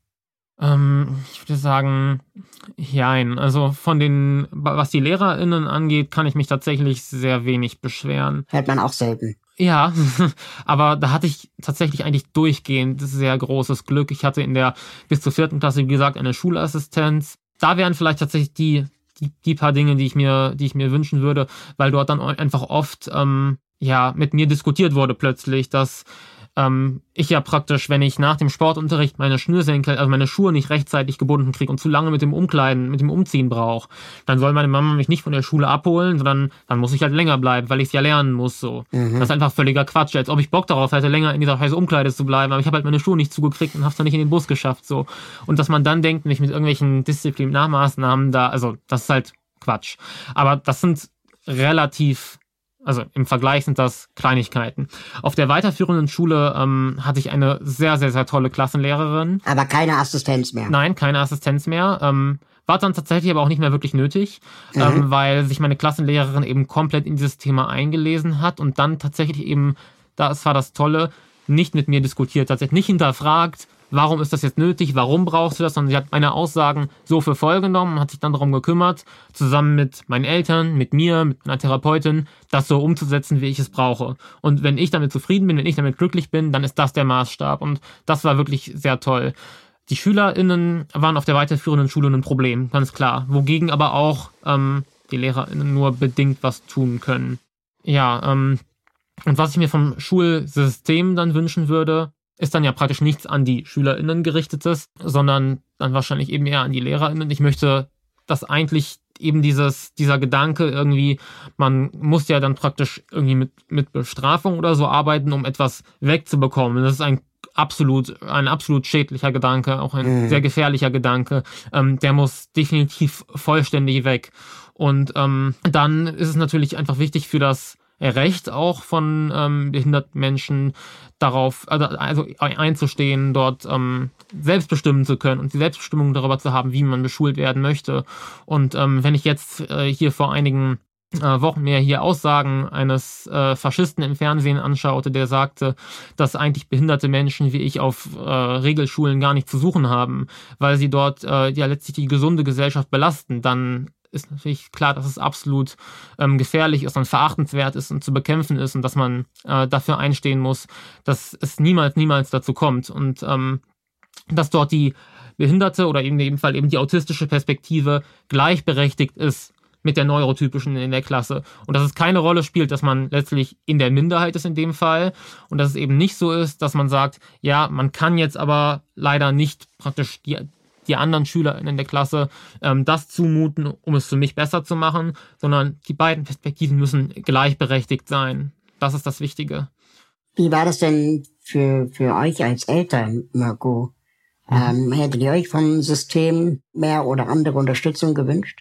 Ähm, ja, ich wüsste aber jetzt auch nicht und wir haben auch keine vier Stunden, um darüber zu sprechen, gegebenenfalls. Vielleicht müssen wir da eine Sonderfolge machen irgendwann, Raul. Aber ähm, ich glaube, wenn wir uns dort immer auf das System verlassen hätten, dann weiß ich nicht, ob das alles so funktioniert hätte, ähm, wie es jetzt funktioniert hat. Und dass Jason jetzt mit im Alter von 18 zurückblickt und sagt, ähm, ja, da war eine harte Zeit und da, aber das für sich auch so eigentlich sauber, sauber analysieren kann. Also wir haben uns in der wir haben so die, die Diagnose ja relativ früh bekommen, was ja im Kontext Autismus eigentlich immer eine recht gute äh, Ausgangsbasis sein soll. Jason ist im Alter von, von vier Jahren schon diagnostiziert worden, dank sehr aufmerksamer äh, Erzieherinnen im Kindergarten, die gesagt haben, mhm. hm, guckt mal da oder schaut mal dort.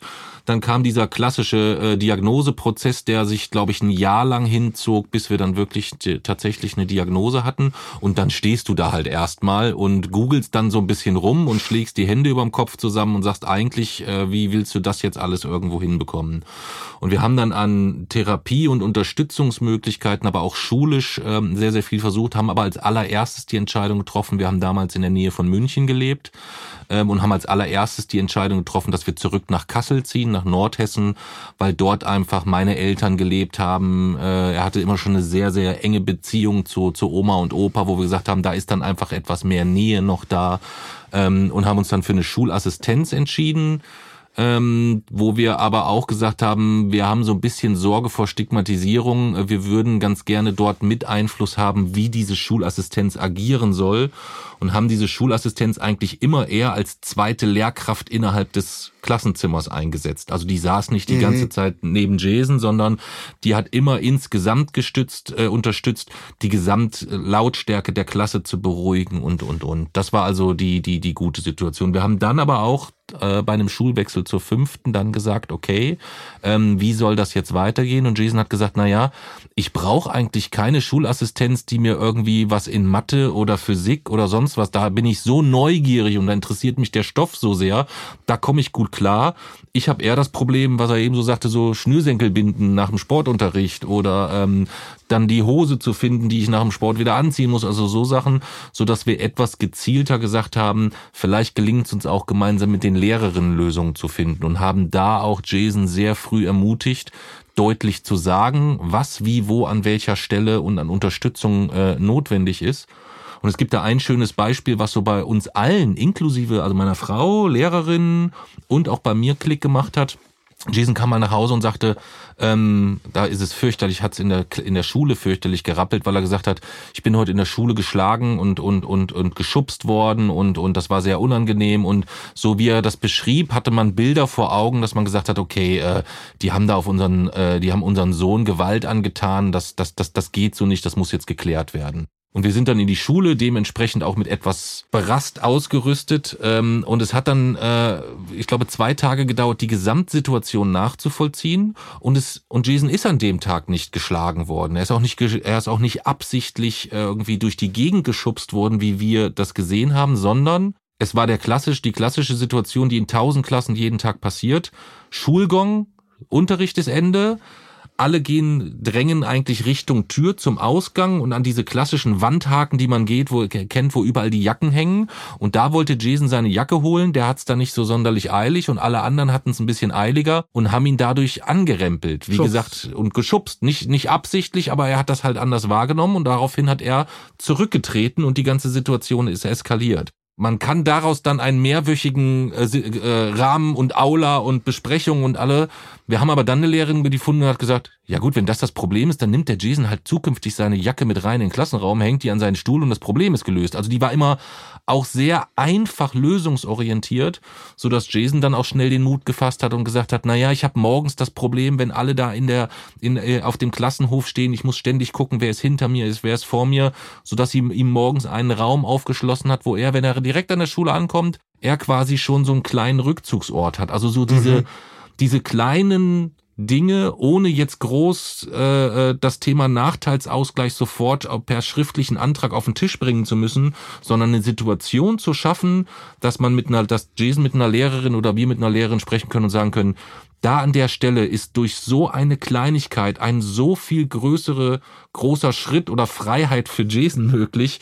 Ähm, als das verstanden war, war es, ich will nicht sagen ein Selbstläufer, aber wir als Eltern mussten uns ab Klasse 7, 8, 9 darum eigentlich nicht mehr kümmern, weil Jason dann eigentlich direkt mit den Lehrkräften gesprochen hat, wo sind gegebenenfalls Hürden, die man vielleicht für ihn beseitigen kann, dass es einfacher ist. Hätte ich mich, um auf deine Ausgangsfrage zurückzukommen, hätten wir uns dort immer aufs System verlassen, das wäre schwierig geworden wahrscheinlich. Ja. Dann wäre alles voller Diagnosen gewesen und Begründungen, ja. Gefahren. Risiken, Versicherungen. Genau. Also die Jacke, das geht nicht, wenn da, äh, weil aus Versicherungsgründe sind immer so, ist ein ja, ganz, ganz genau. schönes, schönes Beispiel. Also das wäre, äh, wäre so nicht gegangen. Das ist ein bisschen schade, weil im Film ist es eigentlich ja äh, eher umgekehrt, dass ein Auslöser für einen Streit ein, äh, eine, äh, ein Disput zwischen Jason und einer Lehrerin ist insgesamt, ähm, der auch zwar tatsächlich so stattgefunden hat, aber das war der einzige Disput, den er mit Lehrkräften hatte. Wir haben dort sonst sehr, sehr viel Glück gehabt, bekommen aber auch sehr, sehr viele Anfragen von anderen, so dass uns schon auch bewusst ist, dass wir auch dort in einer sehr privilegierten Situation sind. Dieses Verständnis ist längst nicht äh, in, äh, unter, unter Lehrkräften oder in unserer Gesellschaft verbreitet. Du bist bald fertig mit der Schule, Jason. Du hast gerade ja. gesagt, du bist ja in der 13. Klasse. Jetzt haben wir ja ganz am Anfang ähm, hier im Gespräch auch darüber gesprochen, dass du natürlich auch noch andere Themen als Fußball in deinem Leben hast. Ich habe so das Gefühl, du entwickelst dich in Richtung Klimaaktivist. Äh, ist das ein richtiges Gefühl? Das ist ein richtiges Gefühl.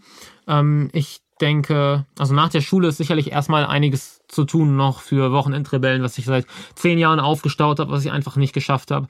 Und ähm, dieses Thema Klima ist eben nicht ein Thema von meinen ganzen Themen, sondern es ist, also ohne das Thema ist ja mehr oder weniger alles, ähm, ich weiß nicht, wie ich das sagen soll, aber ähm, davon hängt letztlich alles ab. Und mhm. ich denke, dass ähm, ich dort einiges, einiges tun kann. Ich denke, dafür bin ich mehr oder weniger, ja, es ergibt sich eigentlich relativ gut, dass ähm, ich dort etwas tun kann, einfach weil ich erstens eben das naturwissenschaftliche ähm, Wissen über die physikalischen Grundlagen des Ganzen habe und des Klimas. Ähm, ich zum Beispiel die IPCC-Berichte lesen kann und verstehen kann. Ähm, gleichzeitig aber eben auch dann diese Konsequenz in Verbindung mit ähm, auch eben der Pflicht, immer die Wahrheit zu sagen, dem Drang nach dem Einhalten von Versprechen und dem Einfordern von der, des, des Einhaltens von Versprechen mit sehr viel Druck. Ich glaube, das ist etwas, was uns in der Klimapolitik momentan helfen kann. Und von daher kommt das auch noch ähm, hinzu. Und deswegen ähm, denke ich, dass ja, ich dort vielleicht einiges ausrichten kann. Ähm, wenn ich dann, also mein, mein Plan ist eigentlich nach der Schule dann, wenn ich alles erledigt habe, was so zu erledigen ist, Physik zu studieren und mich dann eventuell auf Ozean- oder Atmosphärenphysik zu konzentrieren, sodass ich ähm, vielleicht auch Klimaforscher werden kann, vielleicht eines Tages an den IPCC-Berichten mitschreiben kann, aber dann eben auch in einer Position zu sein, wo man auch Druck ausüben kann auf EntscheidungsträgerInnen. Das wäre eine Position, die ich mir sehr wünschen würde. Ähm, von daher richtiges Gespür, dass es in die Richtung geht. Glaubst du, dass dein Autismus dir vielleicht in der Perspektive auch sogar hilft? Ja, ich denke schon. Warum? Inwiefern? In mehrerlei Hinsicht. Ich würde sagen, eben, also es ist immer schwierig zu 100% zu beantworten, weil ich nicht weiß, welche Elemente meiner Persönlichkeit mit dem Autismus zusammenhängen und welche nicht. Das lässt sich nicht voneinander trennen. Aber ich würde mal vermuten, dass es also zum einen ist es das Spezialinteresse, das ja oft mit Autismus verbunden ist, das bei mir auf dem Thema ähm, Physik liegt. Das ist erheblich vereinfacht. Ähm, dann ist es ein anderer Umgang mit ähm, Zeiträumen und Distanzen irgendwie. Es spielt für mich keine Rolle, ob etwas in, äh, ob etwas morgen stattfindet oder vielleicht in 100 Jahren, mhm. ähm, weil ich keinen logischen Grund dafür sehe, wieso das, wieso man das unterschiedlich behandeln sollte. Und deswegen ähm, bin ich oft kurzfristig völlig verplant. Ich weiß nicht, was in den nächsten Stunden oder Tagen passiert, aber ich habe eigentlich gelingt es mir nie so wirklich das Heft des Handelns aus der Hand zu geben, wenn es um die großen Dinge geht. Ähm, auch mit großen Rückschlägen kann ich dann, glaube ich, relativ gut umgehen, obwohl ich kurzfristig wirklich eine der chaotischsten Personen überhaupt bin. ähm, das ist so ein bisschen vielleicht dieses Paradoxon, wo Autismus hilft und eben, äh, wo Autismus sicherlich auch hilft, ähm, ist dieses Thema Wahrheit und Fakten, ähm, dass es mir auch wirklich relativ egal ist, was Personen dann irgendwie von sich geben oder behaupten oder sagen, sondern ich relativ gut den Blick für das behalten kann, was denn passiert und mich nicht besonders stark blenden lasse von ähm, ja, Behauptungen. Und damit eben verbunden, das kann Papsti sicherlich bezeugen, dass ich einfach sehr gut Druck ausüben kann darauf, dass Versprechen und Zusagen eingehalten werden. Und ich denke, das kann ich im kleinen Maßstab und ich glaube, das wird mir auch im großen Maßstab gelingen. Aber wenn wir jetzt so die Nachrichten aufschlagen, dann ähm, habe ich ja inzwischen zunehmend den Eindruck, dass wir entweder bereits volle Kanne dabei sind, den Karren in den Sand zu fahren, ja. dass niemand ernsthaft Interesse hat, das Problem zu lösen, dass wir uns alle in der Öffentlichkeit nur noch anschreien und die Leute, die in der Opposition sind, ganz bewusst lügen. Ja. Wo schöpfst du denn da Hoffnung? Ich schöpfe eigentlich keine Hoffnung, weil ich die IPC-Berichte ja kenne. Ähm, und dementsprechend weiß ich, dass sich das Ganze definitiv nicht mehr aufhalten lässt, ähm, dass sich das Ganze in Teilen verlangsamen lässt, physikalisch. Aber man muss immer trennen, dass was physikalisch möglich ist und das, was realistisch ist mit den Menschen so. Also die Menschen sind, es gibt dann immer in der Wissenschaft viele Unsicherheitsfaktoren, wie stark reagieren die Ozeane, wie träge ist das Ganze, wie hoch ist die Klimasensitivität. Der größte Unsicherheitsfaktor ist immer dieser, der Mensch so. Also das ist da immer, das versaut die Statistiken irgendwie so ein bisschen. Und da schöpfe ich tatsächlich eigentlich nicht wirklich eine Hoffnung. Ich glaube auch nicht, dass ich es irgendwie perfekt machen kann oder dass ich es wirklich richtig gut machen kann oder dass wir in irgendeiner Form in 50 Jahren noch eine, eine, eine Zivilisation und eine, einen Lebensstil pflegen können, wie wir das heute tun. Aber ich glaube, dass ich es durchaus besser machen kann und dass sich noch etwas retten lässt. Und das ist ja auch durch die Wissenschaft gedeckt. Also wenn wir schnell reagieren, ich habe neulich erst eine Studie gelesen, die zeigt, dass diese Trägheit vermutlich ein bisschen überschätzt wurde. Das heißt, wenn wir schnell reagieren und wenn die Treibhausgase sinken, dann zahlt sich das auch aus und dann werden sehr, sehr viele Menschenleben gerettet. Und ähm, was wir ja zum Beispiel auch tun, ist, ähm, dass wir Spenden sammeln eben auf unseren Lesungen und durch das Buch jetzt, durch, das zweite, durch den zweiten Teil, für die Wasserversorgung in Äthiopien ähm, oder in Ostafrika allgemeiner. Und ähm, das sind ja eben genau die Regionen, die betroffen sind, extrem stark von Dürreereignissen und gleichzeitig von Flut. Und ich denke, wie gesagt, wir können, wir können das Ganze nicht, nicht retten. Das, das funktioniert einfach nicht. Das können wir alleine nicht. Das ist auch nicht mehr möglich. Aber wir können es besser machen. Und wir können ähm, es gibt immer noch irgendwas zu retten. Und solange es noch etwas zu retten gibt, muss man das auch tun. Und ich denke, ähm, wir können dabei helfen und wir können dazu beitragen, dass eben Hunderte oder Tausende Menschen ähm, ihr Recht erhalten, das ihnen zusteht. Und ähm, das müssen wir tun. Wenn wir es tun können und wenn wir in einer Position sind, es tun zu können, dann müssen wir es auch tun. Dann ist es unsere Pflicht. Jetzt hast du ja vorhin schon äh, die Brunnen erwähnt, die ihr in Äthiopien baut. Mhm. Äh, ihr macht das mit der Nevin Subotic Stiftung zusammen. Mhm. Nevin Subotic war ja auch schon zu Gast hier in, im Podcast. Fand ich ein großartiges äh, Gespräch, das wir da geführt haben. Warum genau Nevin Subotic? Weil wir darüber nachgedacht haben, wie wir ähm, am effizientesten helfen können ähm, und Nevin Subotic, die Nevin Subotic Stiftung. Ich habe mich extrem gut damit beschäftigt vorher. Ich habe die Stiftungsberichte gelesen. Ähm, passt ja auch zum Thema Fußball super. Natürlich, das passt auch zum Thema Fußball. Aber der Hauptgrund war, dass ich der Meinung war, dass dort es am besten angelegt ist, weil wir dort ähm, den meisten Menschen helfen können, weil Wasser erstmal als Thema ist mit allem irgendwie verbunden. Wasser ist natürlich erstmal gesundheitlich notwendig, um irgendwie zu überleben. Wasser ist gleichzeitig aber auch der, der Grund, warum viele ähm, Kinder eben im globalen Süden nicht zur Schule gehen können, weil mhm. sie den ganzen Tag Wasser besorgen müssen. Und deswegen können sie nicht zur Schule. Und damit ist das Problem Bildung verknüpft. Wasser und sanitäre Anlagen sind das Problem äh, oder sind eines der Ursachen, ähm, für die Geschlechterungleichheit, die dort herrscht, ähm, weil eben nicht alle Geschlechter zur Schule gehen können, wenn es nicht die entsprechenden sanitären Anlagen gibt. Gleichzeitig ähm, ist das verbunden mit, der, mit dem Ausbreiten von ähm, Krankheiten, dass zum Beispiel über verschmutztes Wasser passieren kann. Also alles läuft irgendwie auf das Thema Wasser zu und die Klimakrise ist auch mehr oder weniger eine Wasserkrise. Also richtig kritisch wird es dann tatsächlich, wurde es immer in der Erdgeschichte, wenn das Thema Wasser, wenn der Wasserkreislauf gestört wurde. Deswegen Wasser ist definitiv wohl das Thema, wo sich am besten helfen lässt. Und bei Nevin ähm, aus dem einfachen Grund, dass in der Nevin Subotte Stiftung zum einen 100 Prozent der ähm, Spendengelder auch tatsächlich eingesetzt werden, ohne Abzug von Verwaltungskosten. Ähm, und gleichzeitig, dass diese Nachhaltigkeit, sprich, dass nicht nur Brunnen gebaut werden, sondern dass sie auch gewartet werden und dass es Schulungen im Umgang mit Wasser gibt. Ähm, diese Nachhaltigkeit in Kombination mit diesem 100%-Versprechen, das war der entscheidende Grund für mich. Ähm, jetzt haben wir ja sehr viel bei Nevin Subotic und seine Stiftung äh, auch schon in diesem Podcast gehört. Und ähm, eine Frage, die ich trotzdem aber immer allen Gästen stelle am Ende, Gibt es darüber hinaus noch eine Organisation, die ihr unterstützenswert haltet, die unsere Hörerinnen und Hörer vielleicht sich nochmal genauer anschauen können? Mirko, Jason, was meint ihr? Ich bin äh, immer ein großer Fan, das hat man vielleicht vorhin im Kontext der Filmvergabe etc. gehört. Äh, ich habe mit Organisationen bin ich, ich habe da immer sofort bei mir schrillen immer erstmal Alarmglocken und sagen, okay, wer steckt da dahinter, welche Interessen stehen da? Ich bin ja. aber total vorsichtig. Aber äh, wir durften im Kleineren, auch wenn wir sehr fixiert sind auf die auf die Welfare Neven Supported Stiftung, ähm, äh, an ein oder anderen Stelle mit äh, mit der Organisation mit dem Verein Heimatstern aus München zusammenarbeiten. Mhm. Und das ist für mich ähm, eine Organisation, die auch irgendwo zeigt, ähm, Nevin macht seine Arbeit natürlich schon auch aus einer etwas privilegierteren Situation heraus. Das ist ihm bewusst, deswegen handelt er so, wie er handelt. Ähm, Jason sagte ja gerade keine Verwaltungskosten etc. Das ist ja nicht ganz richtig. Es gibt Verwaltungskosten, die trägt halt Nevin insgesamt, weil die ja auch mhm. wichtig sind, um Geld gezielt einzusetzen. Und bei Heimatstern ist es so, dass dort einfach Menschen sehr viel und sehr viel über lokales Engagement läuft insgesamt, äh, die sich engagieren, äh, äh, auch sehr vielfältig, a in München lokal, aber auch für die Situation der Geflüchteten, insbesondere äh, auf den griechischen Inseln in den letzten Jahren.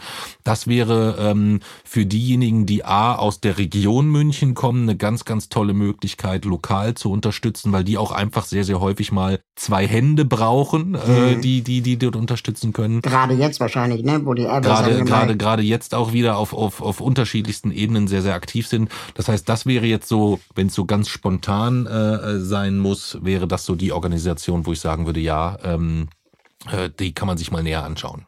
Und bei dir, äh, Jason, noch was eingefallen?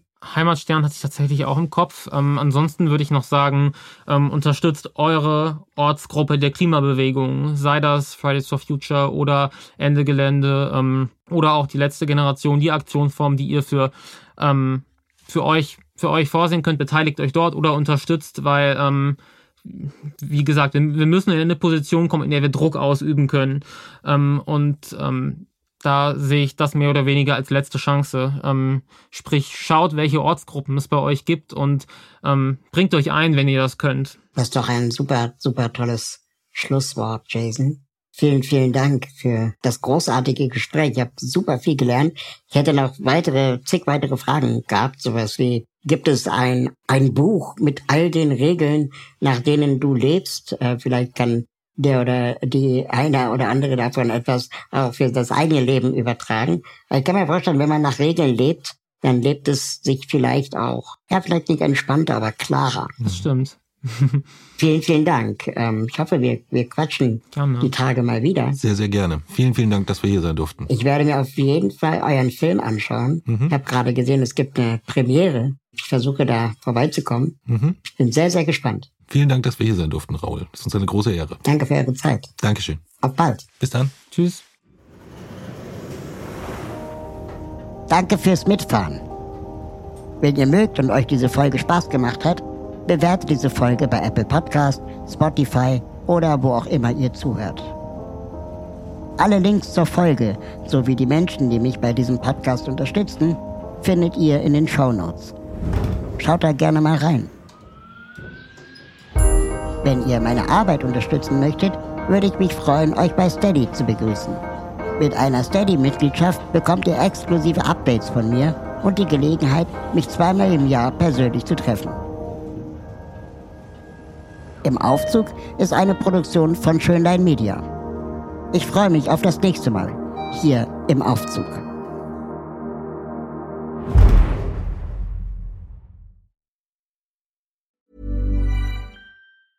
Even when we're on a budget, we still deserve nice things. Quince is a place to scoop up stunning high-end goods for 50 to 80% less than similar brands. They have buttery soft cashmere sweaters starting at $50, luxurious Italian leather bags, and so much more. Plus, Quince only works with factories that use safe, ethical, and responsible manufacturing. Get the high-end goods you'll love without the high price tag with Quince. Go to quince.com/style for free shipping and 365-day returns.